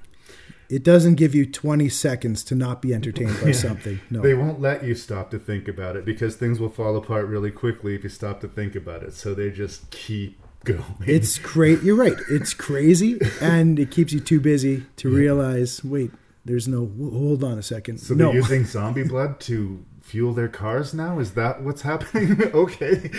well, again, we're talking about the difference in all these zombies. Yes, these zombies have a, a twist. Yes. Where you said it. I mean, their their breath is fuel. Fuel doesn't It's burn from- in cars anymore. And uh, this zombie infection, uh, I don't know, somehow the fuel burning capacity has gone into these infected people. They're also fairly aggressive zombies in this, so they're not this Yeah. slow, st- shambling, staggering. We open with a, a absolutely grim, uh, uncharacteristically grim, considering the rest of the film, uh, sequence of this guy losing his entire family and attempting to take to take his own life and he is interrupted and sort of gets caught up in this series of events. But it's interesting. We keep on meeting people that we think are going to be our new protagonist, and then they die or leave the movie. I mean, you hold on to that moment here with the father, his his wife, and his daughter. Yeah. That's that whole section of the movie. That's like a. It's almost like a separate feel Tonally, for the movie. separate I mean, it is. It's actually a real. Like, it's a legit zombie. It's heavy and it's dark, and it's done well. I think. it is, but it's tonally off of the rest of the. It movie. is, and this is early on when we're meeting our people. We get a little backstory from uh, from the one character, how he had to kill his his brother or his Yeah. friend or whatever, and then we meet this family, see their backstory, and that whole sequence when he has to put his own daughter down, she turns zombie in the backseat of a car, and she's in the seatbelt, she's reaching for him, and and he has to put a nail through his wife's face, and that is a it was a dark, dark, heavy scene, considering what's to follow, which is like Insanity. balls out insanity. Yes. we have right after this really heavy shit that we see, we get to have some fun. Yeah. And now the real craziness begins. Uh, he also has. She a sister? I'm trying to remember. now. His Uh, sister, Brooke. sister, Brooke. Yeah, she's she's been held captive by. Played. these- Let's give play by Bianca Bradey, who Yeah. I, who I'm a fan of just because of this movie. I don't know if I've seen her in anything other than this movie. To be honest, maybe I haven't. No, I'm a fan of her now because Yeah. of this movie, and I want to see more of her. She's tough. She's cool. She's attractive, and uh, she has a tricky role to play. It would be hard to sell. They've been doing experiments on her, and this really crazy but entertaining mad scientist who's just like like bubbling over with his own evil Who, intentions. who sings and dances while he performs experiments on zombies? He's and love it. He, he's you know he's a bad dude, but you got to respect he loves his job. You know? Uh, so the experiments on her have given her this weird psychic ability that she can sense when the zombies are around and I- even control them. I use the phrase "she's the zombie whisperer." exactly. Yeah. Um, and this all is sort of slowly beat by beat. We'll every now and then cut through one section of carnage with our our main character uh, uh, Barry uh, and his ragtag crew uh, to her imprisoned, and she slowly becomes more of this I guess, superhero, and which is Mhm. why it's interesting. I've heard that they've made a or they want to make a TV series out of this, because yeah, you get the feeling like she she runs the show now. If she controls Yeah. the zombies, she controls the world. Where does that go? Yeah, there is. There's two movies going on. There's the movie with with Barry and his crew. Yep. That's the uh, the Mad Max type Road of the Dead part of it, and then his her, his sister Brooke with the experiments going on with that, as you said, crazy as shit doctor who is having a hell of a time. I, and I'm not sure what. The one question I have with this movie is how long exactly has this zombie going thing been going on? Because the the military or whatever they are, they seem rather organized and Did they cause it, or are they trying to cure it? yeah, are they trying to create these super soldiers? Are they trying to uh, just do some Again, tests? the movie's moving too fast to bother answering those questions. There, there's a lot to say about this. I mean, this movie starts like we talk about Nightmare City. This movie starts from the moment it starts, Dead A- run. and and it goes. Uh, it doesn't stop. It's it's a zombie movie it, from the moment it starts, and uh, 25 minutes in, the doctor in the hazmat suit walks in, and things get weird, and they just get Keep weirder. getting weirder and weirder and weirder. The first difference you notice with these zombies is their breath. Yeah. If, if you pay attention, you notice a little bit of green breath coming out of them. distortion, And it's almost like fumes. Yeah, it's almost a little bit distracting at first until you understand when they put it together why this is, and that's when they realize their breath is is flammable. Yeah. which means we can burn it as fuel. And we can explode them if necessary. And we learn that because we meet Neville. and I just love that uh, they open our heroes meet a group of Aussies in a garage. Fucking Australians, right? And I just love how casual they are. Say, "What are you doing? We're in the garage. Can we come in?" Oh, all right. Just- One of them. how do we get in? Just let them walk towards you and then run around them. That's my Australian accent, really bad. Well, that's they're, they're one of the dudes who's uh, badly um, injured by a zombie, and this buddy asks him if he wants a beer. And he goes, "What are you fucking think?" yes, I want a fucking beer. Uh, they're instantly charming, even though one of those characters totally kills an innocent survivor when they Okay. introduce him. That's my favorite part of the movie. Barry meets this dude. I can't remember his name now. Yeah, it's the guy that really saves Barry. Yeah. Barry is gonna put a bullet in his head. And he he, he, he just killed his family. This guy says, "No, man, we're in this together. We're gonna. Uh, where do you want to go? I've got to go find my sister. I'm gonna help you get to her." And we think these are our two guys. And they go off. They hear a noise. They're in the woods. We kind of like this guy because he's a good guy. He talked our hero from shooting himself, and His head disintegrates. unexpectedly, blam! His head explodes all over Barry. Yeah. And, And we get "Oh, what? What's the guy's name that comes in? Oh, Leon Burchill. Okay, Who Benny. plays Benny. He is the comic relief for the rest of this movie. He comes, he goes, "Oh, is he not a fucking zombie?" He says, "No, he wasn't a fucking zombie." oh, is he all right? No, he's fucking dead. and because the scene before this was so dark and depressing with him killing his daughter and his wife. Yep. And we see this unexpected explosion of a face out of the blue. Now, I do want to say, I I saw it coming the microsecond before it happened. Really? They, they, there's just this reverse shot. They do a shot of him walking forward, and then they do a shot of the back of his bald head, and then they do a shot of our character, and then they do a reverse shot to the back of his head. And I was like, he's about to, and his fucking head exploded, right? I thought he was a fucking zombie. yeah, but you're right. I, I mean, in in other movie reviews, I would actually sort of sort of slap the wrists of a movie that didn't kind of understand its tone, but Well- it sort of feeds into the crazy energy of the movie. That it gets super emotional for a second, and then it gets super super stupid in the next moment. a, a little background information on it, just watching some of the behind the scenes stuff. The guy that got his head blown off, he actually had a bigger role. That Oh, he was supposed to stay throughout the movie as his But they just sidekick. thought that would be funny. But I think, how long did Book of Trespasses take to make again? About five years. this movie took four years. they filmed only on weekends because they had jobs. they had to, um, yeah. So it's it's one of those. It, it took four years to film this sucker because uh, they only filmed on Saturday and Sunday. Turns out that the actor that played uh, the guy that got his face blown up, Had to go. he had other stuff to do. So they they said, okay, well, You're dead this weekend. Let's uh, let's kill him in a really unexpected, glorious fashion. And what turned out to be unexpected in in the script turned out to be a lot of fun, and it that moment changed the whole tone of the movie right Well, there. And I think that might actually, the fact like I didn't realize that they spent that long on weekends might actually justify the tonal weirdness It that was might, going on. yeah. Because maybe they started out with the idea that this was an intense, real zombie movie, and then they just realized, oh fuck, let's have fun.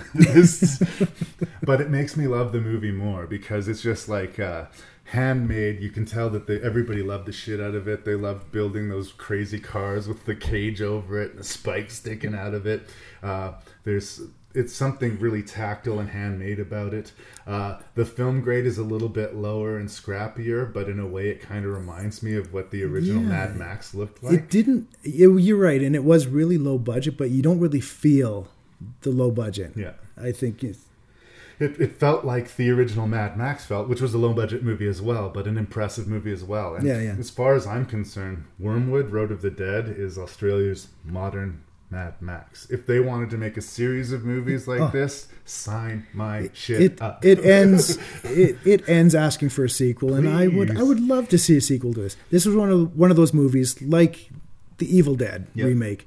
Where I saw the trailer and I said, I need to see this. And this is an Australian movie, so it took a little bit of time before it came over here. Yep. And as soon as I found it, I had to see this. The little Australian moments are really what's kind of golden in this. There's a scene when there's a group of our heroes in a car. One of them gets bit. And he says, Get the first aid kit. And so they pulled out the first aid kit. What's in it? Beer. Couple of beers. yeah. Yeah, yeah. He said, Oh, you want a beer? A fucking right. What do you fucking think? yeah, absolutely. And so they sit in the car and they all get drunk. And they wake up in the morning with a big hangover. it's it's there's fun to be had, and you never get to catch your breath. and uh, I feel the love in every frame of this movie. Uh, it's a successful venture, you know, that clearly came from people who loved this kind of genre and didn't want to repeat themselves. They were making their own individual original zombie movie. Again, it's not like any of the other movies we've talked It's about different. so far. It is different. Uh, it, it- you would call it a zombie movie, absolutely, but that's that again. That's the common thread of these movies is zombies and nothing else. But um, again, if someone wasn't into zombies, would they like this movie? I don't know. I think they'd be impressed by it. They might they might walk away saying, "Well, this wasn't for me," but good on them for You're, that. they're going to be entertained. They're, I would be very surprised if you weren't entertained. you're not going to watch this movie and check your phone, Right. And and check what's on Facebook. Now you might want be like you might not be like me and You like might watch say- it and say everybody everybody I'm gonna get online. Anybody not seeing Wyrmwood, you're making a mistake. You're making poor life decisions. Watch Wyrmwood, right? It, it gets me excited about zombie movies again. One thing that's neat with Bianca Bradey, who plays Brooke, Right. who becomes the zombie whisperer. Yeah.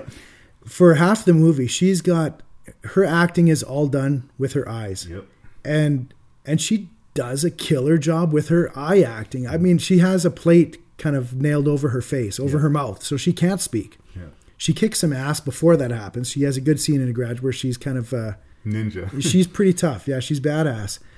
And for the next half of the movie, she can't say any lines. She's tied to There's a the bunch of wall, close-ups of her of her eyes, and she's eye acting and she's hand acting. She's watching everything, looking for any chance. and she and can. she looks she looks hot in that role. I mean, she she's sweaty, she's wearing a tank top, and and it works, and she turns badass. Super cool. And when she Hip- calls on the zombies finally to take on those to get her, or, well, there's the great escape sequence, which is good amongst itself. but once she's fully embraced and harnessed her power, and she tells them, "Oh, you guys need some zombies? Well, I'll get I you get some some zombies." and it doesn't really matter that we don't know why this is working. It's just oh, this happens Honestly, because reasons. yeah, right. Beat for beat, I would have accepted anything. If they if they rounded a corner and Elvis Presley was killing a zombie, I would like, yeah, okay. Now Elvis is in the movie. Sweet. uh, everything on the kitchen sink. So and again, it's a big production. It like it, you can tell that it's a lower budget, but like wall to wall carnage and wall to wall momentum, which is hard to do on a minimum budget. I have such respect for everybody involved in this. I, I as well. And what they seem to do is they did a lot of practical mixed with some digital to enhance. Yeah. And that's I think where you get that just right mix. Yeah. Where do it practically, and if it doesn't quite get there, augment it Yeah. with the CGI. But I hate the fix it and post attitude. Or you know, apparently there's the whole sequence in this new Hobbit series they did where Ian McKellen was just in a room full of green screens for a couple of weeks Mhm. And was actually reduced to tears. He was like, I'm paid to act. This is not what I do." like, uh, if it's a completely fake and completely, eventually you kind of you just know you, you Yeah, feel it. yeah. Uh, another one is like the the Phantom Menace, the Star Wars, where these guys are fighting robots. Oh my gosh. They're just swinging their Yeah. lightsabers around, and the animators are animating these useless robots falling down. Wyrmwood don't play it like that, right? No. If someone zombie is going to get hit, the dude who hits him is going to get some spatter on him, Yeah. and the zombie's going to die a messy, loud death, and it's fucking And awesome. And people do die. oh yeah, you, you don't get too attached to anybody in this movie. The tagline on it tells you if you're going to like this movie. It says, "Was it Mad Max meets Dawn of the Dead?" Yep. Oh, If that said that at sounds if that movie, yeah. sounds like something you're going to like, then you're going to like it.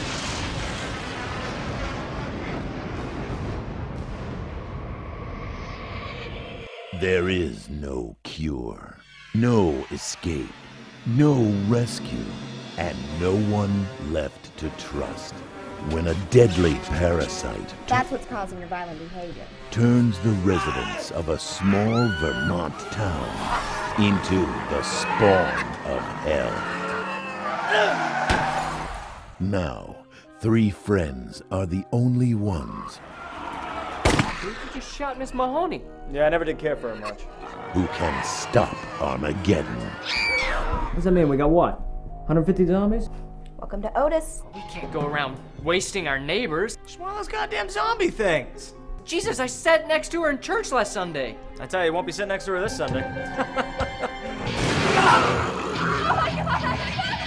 The battle has begun.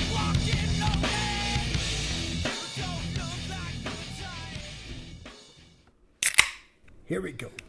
Okay, so with Wyrmwood, I was talking about people who, you know, scrappy, low budget zombie movies, and they, like you said, shot it on weekends, and they just made it work, and they made it work super well.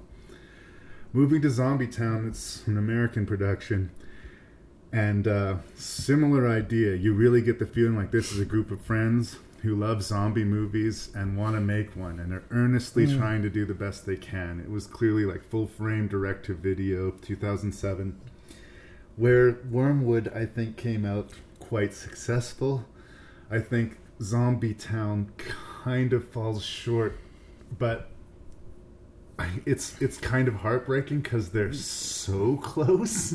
They're, it's not bad enough to be laughably awful or dismissible. Like you can't just oh fuck that movie, Right. It's but it's clearly not good enough to, that it feels like a real professional movie. It's clearly the most amateur of the six. Now, having said that, I'm not going to say it's automatically the worst movie because it's the cheapest. Right.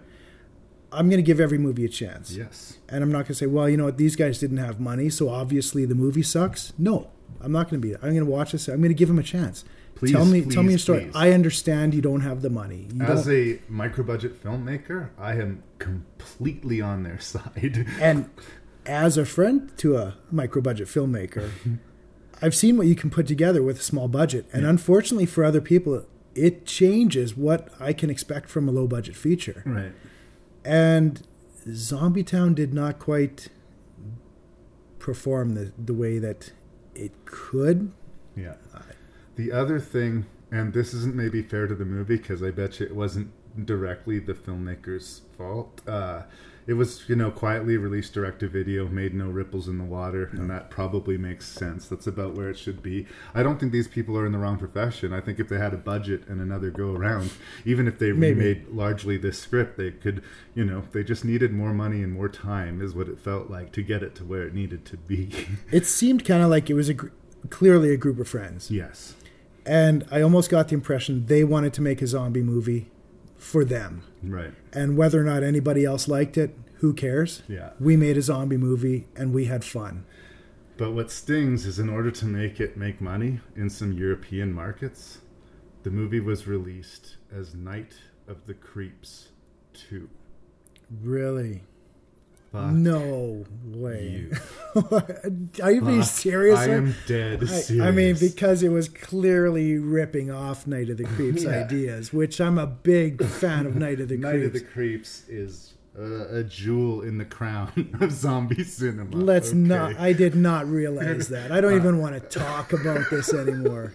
No, and it's- fuck off. It's one of those things. I'm not kidding. It's fuck right off. Clearly, clearly has nothing to do with Night of the Creeps. I mean, it has those little parasite bugs. The zombies are, are Yeah, actually yeah. parasites that get inside people to make them act insane. And we do see them squirming around. In fact, some of the best special effects in the movie, I think, are the, the weird leechy bug creatures climbing around Yeah, the place. kind of fun. But this is so fucking far from Night of the Creeps that that even the implication straight up offends me. Yeah. straight up offends me.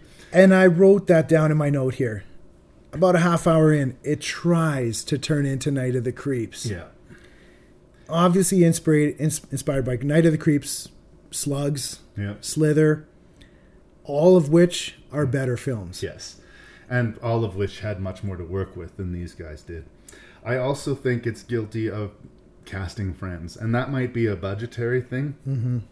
But there's some poor acting in this movie, and it does take me out of it. I think you can cast friends if your friends are If actors. they- or if it's a one scene role, if you need someone to go, oh no, a zombie, and then they die, Yeah. I mean, you could probably pull that off. But if they're going to be carrying scenes, Or put his picture on the background in a, on a wall in a cabin.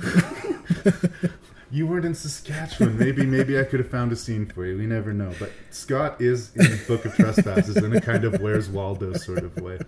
Uh, but the other thing is, is like I can't say that it's like completely awful, like because it's. I said earlier, it's it's close to being good, and because it's so close to being good, it makes it so much more frustrating. It's just a little bit more production and a little bit Yeah. more know-how would have put you over the line to the place where I would have at least said, you know what, it's got a lot of bumps in the road, but you gotta love a scrappy independent zombie movie and give it a sh- give it its day in court. I will- I can't quite get to that point with Zombie Town.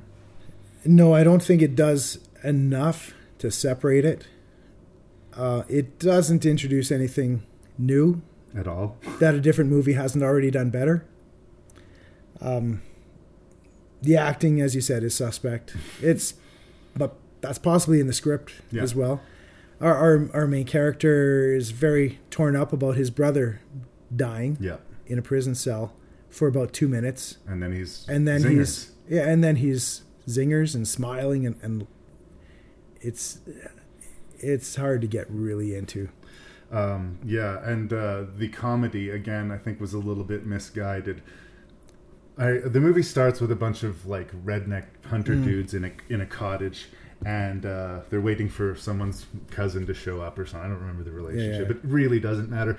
No. that they hear a noise outside. Some dude gets pulled out of a window and bit, and zombie movie begins. And I remember seeing it, thinking, and listening to the dialogue. I think this acting is wonky. But if the acting wasn't wonky, I think that scene works. The acting was wonky, the direction of it and the scripting I think was wonky, but what kind of works is the blood. I guess, but you can tell time was spent. That's where they spent the time. Is for a low budget feature. They tried to to give us some guts. But you point out that beginning scene. They're looking out a window and there's a zombie trying to pull the guy Dude out. Yeah. And I remember they're trying to hit him with a broom. And in at no point are they really trying to hit him with a broom. No. And the zombie grabs the broom and the guy with the broom faints for some reason. It's it's just it just doesn't work. No. But what they do is they slam a, a rake into the zombie's head. Yeah. For a movie with the budget it had, Not it looked good. Not bad. There's another scene right at that where they cut the zombie's face with uh, the side of his face with a rake, Yeah. and it looks good. Yeah. There's a scene where they cut a guy's leg off with a chainsaw. For the budget, it looks pretty, Pretty good. Zombies coming out, or uh, the slugs coming out of a guy's eyeball. It looked okay. But it was it was an ooey kind of moment. But as you said, you can see that the guys that made it had some fun. Yeah. And they kind of, I think they loved it. Yeah. What they were doing, they and if it was your friends and your crew and you put your heart and soul into making it, and that's the thing, you know, any movie, any movie, even a movie that I'm really mean to, I really believe somebody put their heart and soul into it, and somebody loved that movie. So I don't, I don't like being mean. No, I, I see the love that they put into it. I just, But- it just. They made it for didn't- their friends. If you did a screening with the people who made the movie, their friends, and the people who were in the movie, and they would love it. Yeah, they're gonna sit there with their friends and their friends' friends. They're gonna have a good time. Yeah, but uh, to throw this out there in a crowded marketplace full of quality zombie movies, it's just it, it doesn't it doesn't have any. The movie doesn't really make a lot of sense either. I mean, uh, and you talked about the comedy. There's one character, the guy with the sideburns. Curly hair, yeah, Yeah, kind of reminded me of Hyde. He or seems sort of like 70s show. Yeah, he. Maybe he was. He might be kind of a funny guy. I, I don't know. He had a couple of quote zingers. yeah, I, I, maybe he's a, a funny guy. But I in, in person, if you got to know him, I think he was a better actor than a lot of them too, but he kind of leaned into it. A he, he had a couple hard. scenes where it was okay, but I, I don't. I think maybe we're being maybe too nice because you just made a low budget Maybe that's movie. true. but he has that line that that was Mrs. So and So. I see her in church every Sunday, and he says, "Well, you're not going to see her next Sunday, huh? Huh?" yeah. And you can hear him asking for Yeah. that laugh. Yeah. And uh, it's so much funnier if he just says it in a deadpan way, or if he just throws it away without any weight. Uh, he's just he's asking for the laugh, and it's a mistake. Uh, it's a rookie mistake, and that's what everybody here is amateurs. And again, I'm being mean to a bunch of amateurs. You amateurs made a really amateur-looking film that's amateur and hard to watch. yeah, and they say, yeah, we made a movie. That's right. Yeah, but they made a fucking movie. I mean, the pro- say that much. Like a lot of people will talk about writing a script or talk about making a zombie movie. These guys did it, and it's not an easy thing to do. And it sucks that all of that hard work didn't necessarily pay off for them. And as far as I can see, nobody's done anything beyond this since 2007. But you know, this movie's out there, and and there's people who love it. And again. If you're a person who will watch anything with a zombie in it, I guess watch Zombie Town. But there are worse. There are far worse zombie you- movies for than sure. this. I've I've seen worse, and I own worse. But I can't recommend it. And it's one of these movies like I've watched it twice. It's on my wall now. I can't Mhm. imagine a scenario where I would watch it. I just had the same wonder in my head, saying, "Do I need to keep this? Will I watch it again? I think I might keep it. I don't know if I'll watch it again. Yeah, it's like, but uh, it's there. Maybe well, someday I'll you know, be in my sixties and I'll forgotten Zombie Town, and It's I will a- decide what the damn hell is this. And, uh, Unless you have a friend that has a podcast that needs you to watch Zombie Town, Don't there's it. no reason to go on Amazon to seek it out. in this day and age, when there's a new zombie movie hitting the shelves every Tuesday and a new one hitting the cinemas like every couple of months, there will always be a more interesting zombie movie. If you watch. can find it for 199, Why I say check it out. If it's 250, I might I might not. 199 it's a solid buy. The problem is any scene that does not involve a zombie attack doesn't it doesn't work. There's a love story, it doesn't work. Uh, kind of a comical sex scene. Speaking of, There is. They they the do the they do give some breasts. I think that's the only movie in the sixth, isn't it? The- uh, uh, this is gonna sound weird. I was always gonna focus on this on sex scene, but No. it is a sex scene that would only exist in a scrappy, low-budget independent movie. Uh, those aren't Hollywood boobs. That's he convinced some friend It's- of his yeah. to show her titties in the movie, and they're not making love. They are fucking. right? and yes, it gets interrupted by a zombie attack, but everything like that. Oh. But again, it, it, that was the grandma. That was the grandma zombie because grandma. there's an outbreak at the bingo hall because Oh, I hated that scene because there was so a zombie much. dog Yeah. that bit the zombie grandma and the elderly actors I that they cast in that. this movie are not strong at all. no, I think it's their friend, their friends' grandmas. Yeah, and that's great. Nana made a movie with me. I talked her into doing a zombie movie. I did a prosthetic effect on Nana's face, And then Nana had to bite a naked lady. Again, I think like I would love to have a beer with the people who made this movie and say bet- congratulations. And I bet you'd have a good time meeting these that guys. conversation would be so much more entertaining than the movie. but Larry, if you're gonna make a movie, I would push you towards the 13 Eerie guys instead. Yeah. Yeah, if I can name closer to 13 Eerie than Zombie Town. Again, I hate being so mean No. about it, but I gotta be honest, you know? Spare yourself this, and uh, you'll be doing yourself a favor.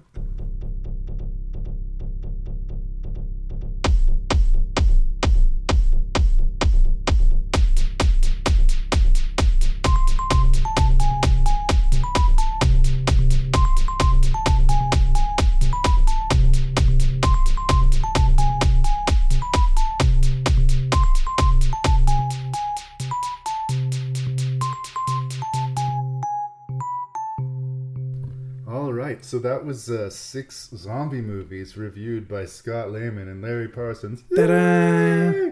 Uh, I had fun with this one. Again, I love the zombie genre. I love how different these movies were, and um, I love how we only seem to have real vitriol for one out of the six, which is a pretty good ratio for this I podcast. I really enjoyed being able to watch six zombie movies in a week. Yeah. I got to tell my wife that I'm doing homework. It's like I got to go watch this. Trust me, I don't want to watch Nightmare City. I have to. I have no choice. I'm doing this for work. it's funny. Larry's people- paying. I get. Everyone gets paid for this, right? Yeah. It's not just me. It's such a constant refrain from people saying, like, I so would have turned that movie off if I wasn't doing your goddamn podcast. it's just, I'm sorry. But they can't all be winners. Which brings us to number six. what is your least favorite of these six zombie movies and why? Zombie Town is What? clearly number six. What? And I don't want to be mean to it. No. So I'm not going to. It had a low budget. It had decent gore effects for the budget. Yeah. It looks like I watched a little bit of the behind the scenes stuff and and they had a good time putting it together. They they put their heart into the the attacks, the Yeah. gore. But there's no reason to seek this movie out. No. If you don't have it, if you don't have to do rank and review, there's no reason to watch this. Truth. Spoiler alert, we're not going six for 6 Uh-oh. We won't go zero for six because of Zombie Town. Because number five, it and it actually pains me to put this at number five because it's it's a good movie and it's a well acted movie. It might be one of the better movies, but I'm putting Maggie at number five. Oh, wow. And it's because as much as I appreciate them taking the zombie movie somewhere new, in the end, it's it's not the place where I want my zombie movie to be. Okay. In the end, I like my zombie movie to be teeth ripping faces, and, and we don't get that. This this is a good movie. Don't It get me wrong. yeah. I, I enjoyed all these movies, even Zombie Town. I can sit there for ninety minutes and watch Zombie Town for Larry. Yeah. For Larry, Oh, I'm gonna kill Larry. that gave me feelings, Scott. You're Okay. making me feel things. but yeah, yeah, like you said, it's a good movie. It might be, it might actually be the best movie. Right. But as far as enjoyment, personal, I'm gonna put it fifth. All right. Fair enough. Yeah. Okay. I'll take it. I mean, And in fourth place, 13 Eerie. And I actually quite enjoy this movie. I dig the effects they did on low budget. There is some really, really good gore in this movie. Probably maybe the best of the six. It's enjoyable. There's a lot of zombie movies out there, and this one maybe doesn't do enough to separate itself from the rest. right. But if you like vicious blood, watch it for sure. Three, Life After Beth. Wow. I found it very enjoyable. Wow, because it's so high. No, I'm just, I'm just Oh. surprised. I, I, I, I was expecting Nightmare City to fall. to be honest. I was, I was kind of like not as looking forward to watching this again. I watched. This is like the third time I've watched this movie now, Right. and I've I've seen it a couple times. There was no, oh, I can't wait to watch Life After Beth again. But it helps and it to was it was kind of about it. recent when I watched it. So, but I watched it again. But it has real laughs, and you can watch this with a variety of people. It does have teeth, and I'm surprised actually that it's it's number three. But There it is. Yeah, it, I, I, I guess it's a good movie. I, don't know. I guess it's a good movie. See if you can get that on the, It- the DVD box. Scott Lehman I says Life After guess. Beth. I guess it's a good movie. I guess it's a good movie. It's got some familiar faces you're happy to see again. Oh yeah. and it's it's a decent way to spend 90 minutes you have some fun and hey a zombie fan grab your wife she'll watch a zombie movie with you and Yeah. that's kind of a win because my wife won't watch a lot of zombie movies with me And I still think it does stand as a Zom rom com. It It is does. one of those that, that does does walk that line. and number two is the movie which would not rank this high probably if i'm honest with myself if i did not see it 20 times as a 13 year old Yeah. There's bad dubbing. There's less than convincing effects. We didn't even really talk about the zombies' faces in Nightmare Just City. like red oatmeal. it looks like oatmeal, yeah, oatmeal or mud or something is rubbed on their face. Some of them worse than others. but for me, it's pure manic entertainment. number two to number four, and actually five even. I, I shuffled them up and down a little bit. This this was really hard for me because I know Nightmare City is not the second best movie. if I'm honest with myself, it's it's probably not. It's cheesy. But I, I've loved this movie for so long. I put it below Life After Beth. I put it below 13 Eerie. It but if I'm honest right. with myself, it's like, which one do I want to watch again right now? I want to watch Nightmare City again. Alright. It's it's crazy. I love 80s cheese. I get it, especially if it hit you personally. And I know those movies that you you you discover when you're young, and it feels like this forbidden, I- crazy horror movie that's like I can't shit all over a movie that I that I That you love too love much. that much. fair enough, man. And uh, number one f- was easy for me. Yeah. Uh, Wyrmwood to me. Last time I was on Rank N Review, we reviewed This Is the End. Yeah. That's the party movie. Yep. Wyrmwood is the party movie. That's Wyrmwood the is the This is the end. party for sure. Yeah. It's a zombie party. It's it's well made, and I will rave about this movie. I think this is the one. This is the one movie of the six that you want to tell people about. Yeah. When you see any of these six movies, when you see Wyrmwood, you want to find a buddy and say, "Hey man, have you seen Wyrmwood? Have you heard of this? It's an Australian zombie road movie. It's awesome. You got to check it out." It's true, and the case is so bad as it almost looks too good to be true, but it's true. it it kind of yeah yeah so for me i mean that announced itself as as Number the one. most enjoyable so Well, That's you're right, brother. Once again, No. we are not going six for six. Uh, it's we're we're definitely on page for the top and bottom, but I think we're we're completely different. yeah. I, I figured we would be Um, and fair enough and i'm not going to throw any fists about it because i i get Yeah. i get it Uh, look, Zombie Town was made by a lot of people who are dreaming big, and uh, I'm sorry that it didn't work out for them. But uh, as much as I love the energy they put into it, I can't I can't rank it anywhere but six. That would just be dishonest. it's so it's in some tough company Yeah. i mean as but good on them Yeah, They put And it together. Each one of these movies are different, coming from a different place and a different mindset. Like I don't, I got the feeling like whatever zombie list I put this on, it would likely fall to the bottom. but it's an interesting list of movies, and there it was, Zombie Town. I'm deeply sorry to anybody who might listen to this who was involved. Please don't take this personally. I love what you do. I just didn't love your film. uh, in fifth place, controversially, Nightmare City. Uh, i get it i get it i love this movie more than i'm supposed to It's aggressively aggressive. It's like completely crazy from start to finish. And on the right day, that's that that is you know my jam. But it's also really ugly in the way it treats women, and it's also like completely batshit crazy. And see- knowing knowing that the director is this pretentious twit makes me like the movie. See, make me seem like the bad guy. Oh, I'm It's- not- it's, it's viciously is- against women. This isn't this is not, I'm not trying to make you a bad guy. And again, uh, maybe if I'd watched this with you, I would be sitting here cheering along for it too. When Yeah. we if we watched it when we were 12 together, it's kind of amazing that that didn't happen. Now that I think about Well, it, well, you would have been nine then, Right. So I don't know.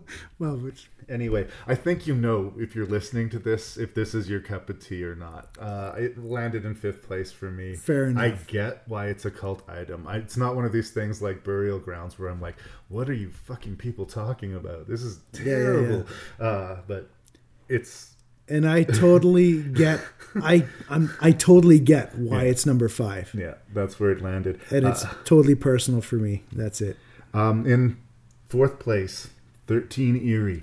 Uh, way to make a quality zombie movie in my backyard. It doesn't have anything to really apologize for. The Mhm. ending is a little bit wonky and it doesn't ring a lot new. Those are really the problems with the movie, right? Like, technically, it's fine. The, the script is completely workable. The cast is solid. Yep. It's another zombie movie in a crowd of zombie movies. Maybe it doesn't distinguish itself, but it that doesn't mean it's not worth a look. It's absolutely worth a look if you like zombie cinema. So, number four, 13 Eerie. Number three, Life After Beth. Hey, we matched on that. That's the one we matched on again, yes. Um, it's very, very odd and kind of bittersweet. And uh, again, the first time I, it's one of those like the more I watch it, the kind of the funnier it gets to me. I think so, too, I was kind of almost numbed by the weirdness the first time I watched the movie. Yeah, yeah, but it, it, it appreciates, and that's that's usually the sign of a good film. And again, you can't really compare it to anything. Like it's a Mm. zombie comedy, but it's nothing like Shaun of the Dead, and it's nothing like Zombie Yeah, Town. it's got its own different beats. It's its own thing, and I gotta respect that. So here we move to number two. Clearly, the movie where we have the largest separation. Yeah, yeah. Maggie made it to number two for me because it made me feel things. you know, uh, I'm uh, not used to feeling things with zombie movies. I think maybe that maybe like I don't like how this makes me feel. Uh, I was feeling a little dusty in my eyes towards the end of that movie. You know, uh, there's a scene that uh, I think could have read as super cheesy in the movie where Arnold Schwarzenegger takes Maggie to this flower bed that he's sort of built in honor of his ex-wife. Okay.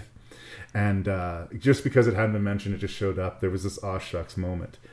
But Schwarzenegger gives this look like maybe that wasn't true. I mean, this is me just putting it on there, but I kind of think maybe he put those flowers there and told her that story.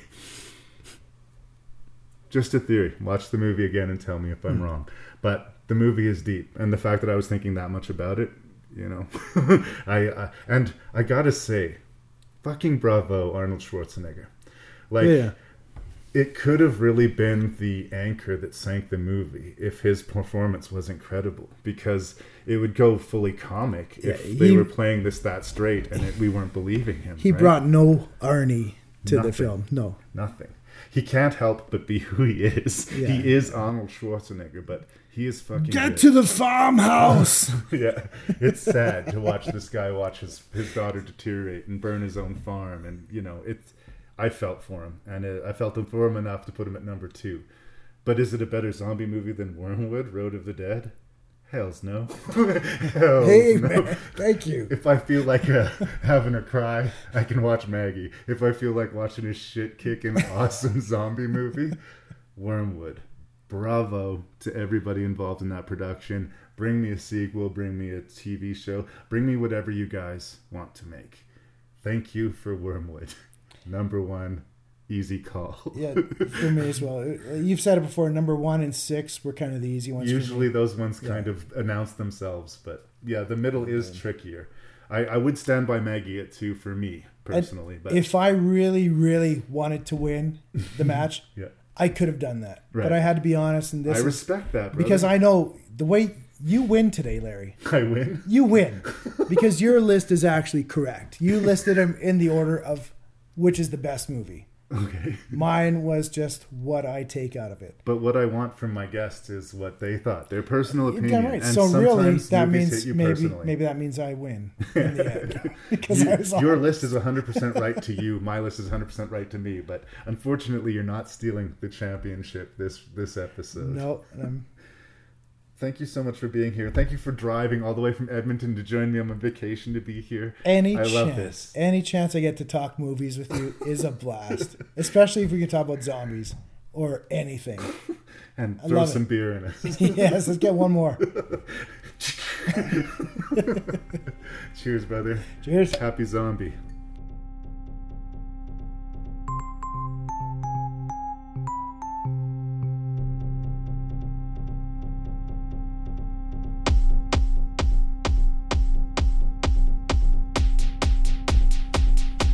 Zombies just won't die. Zombies are just going to stick around for as long as they tenaciously can, and I, for one, celebrate it.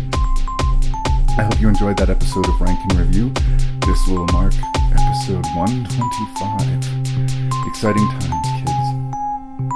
Please tell a friend about the podcast, and please help me spread the word about the feature film Book of Trespasses, written and co directed by your host and random Canadian Larry Parsons. It should be in the festival circuit in 2018, and hopefully, when it's made available, I can share I can share it with all of you. But if you can help spread the word, I appreciate it. Thank you to everyone for listening to Rank N Review. Please send your feedback to ranknreview at gmail.com, R A N K N R E V I E W at gmail.com. The website is rankandreview.ca. My name's Larry, and I love you all.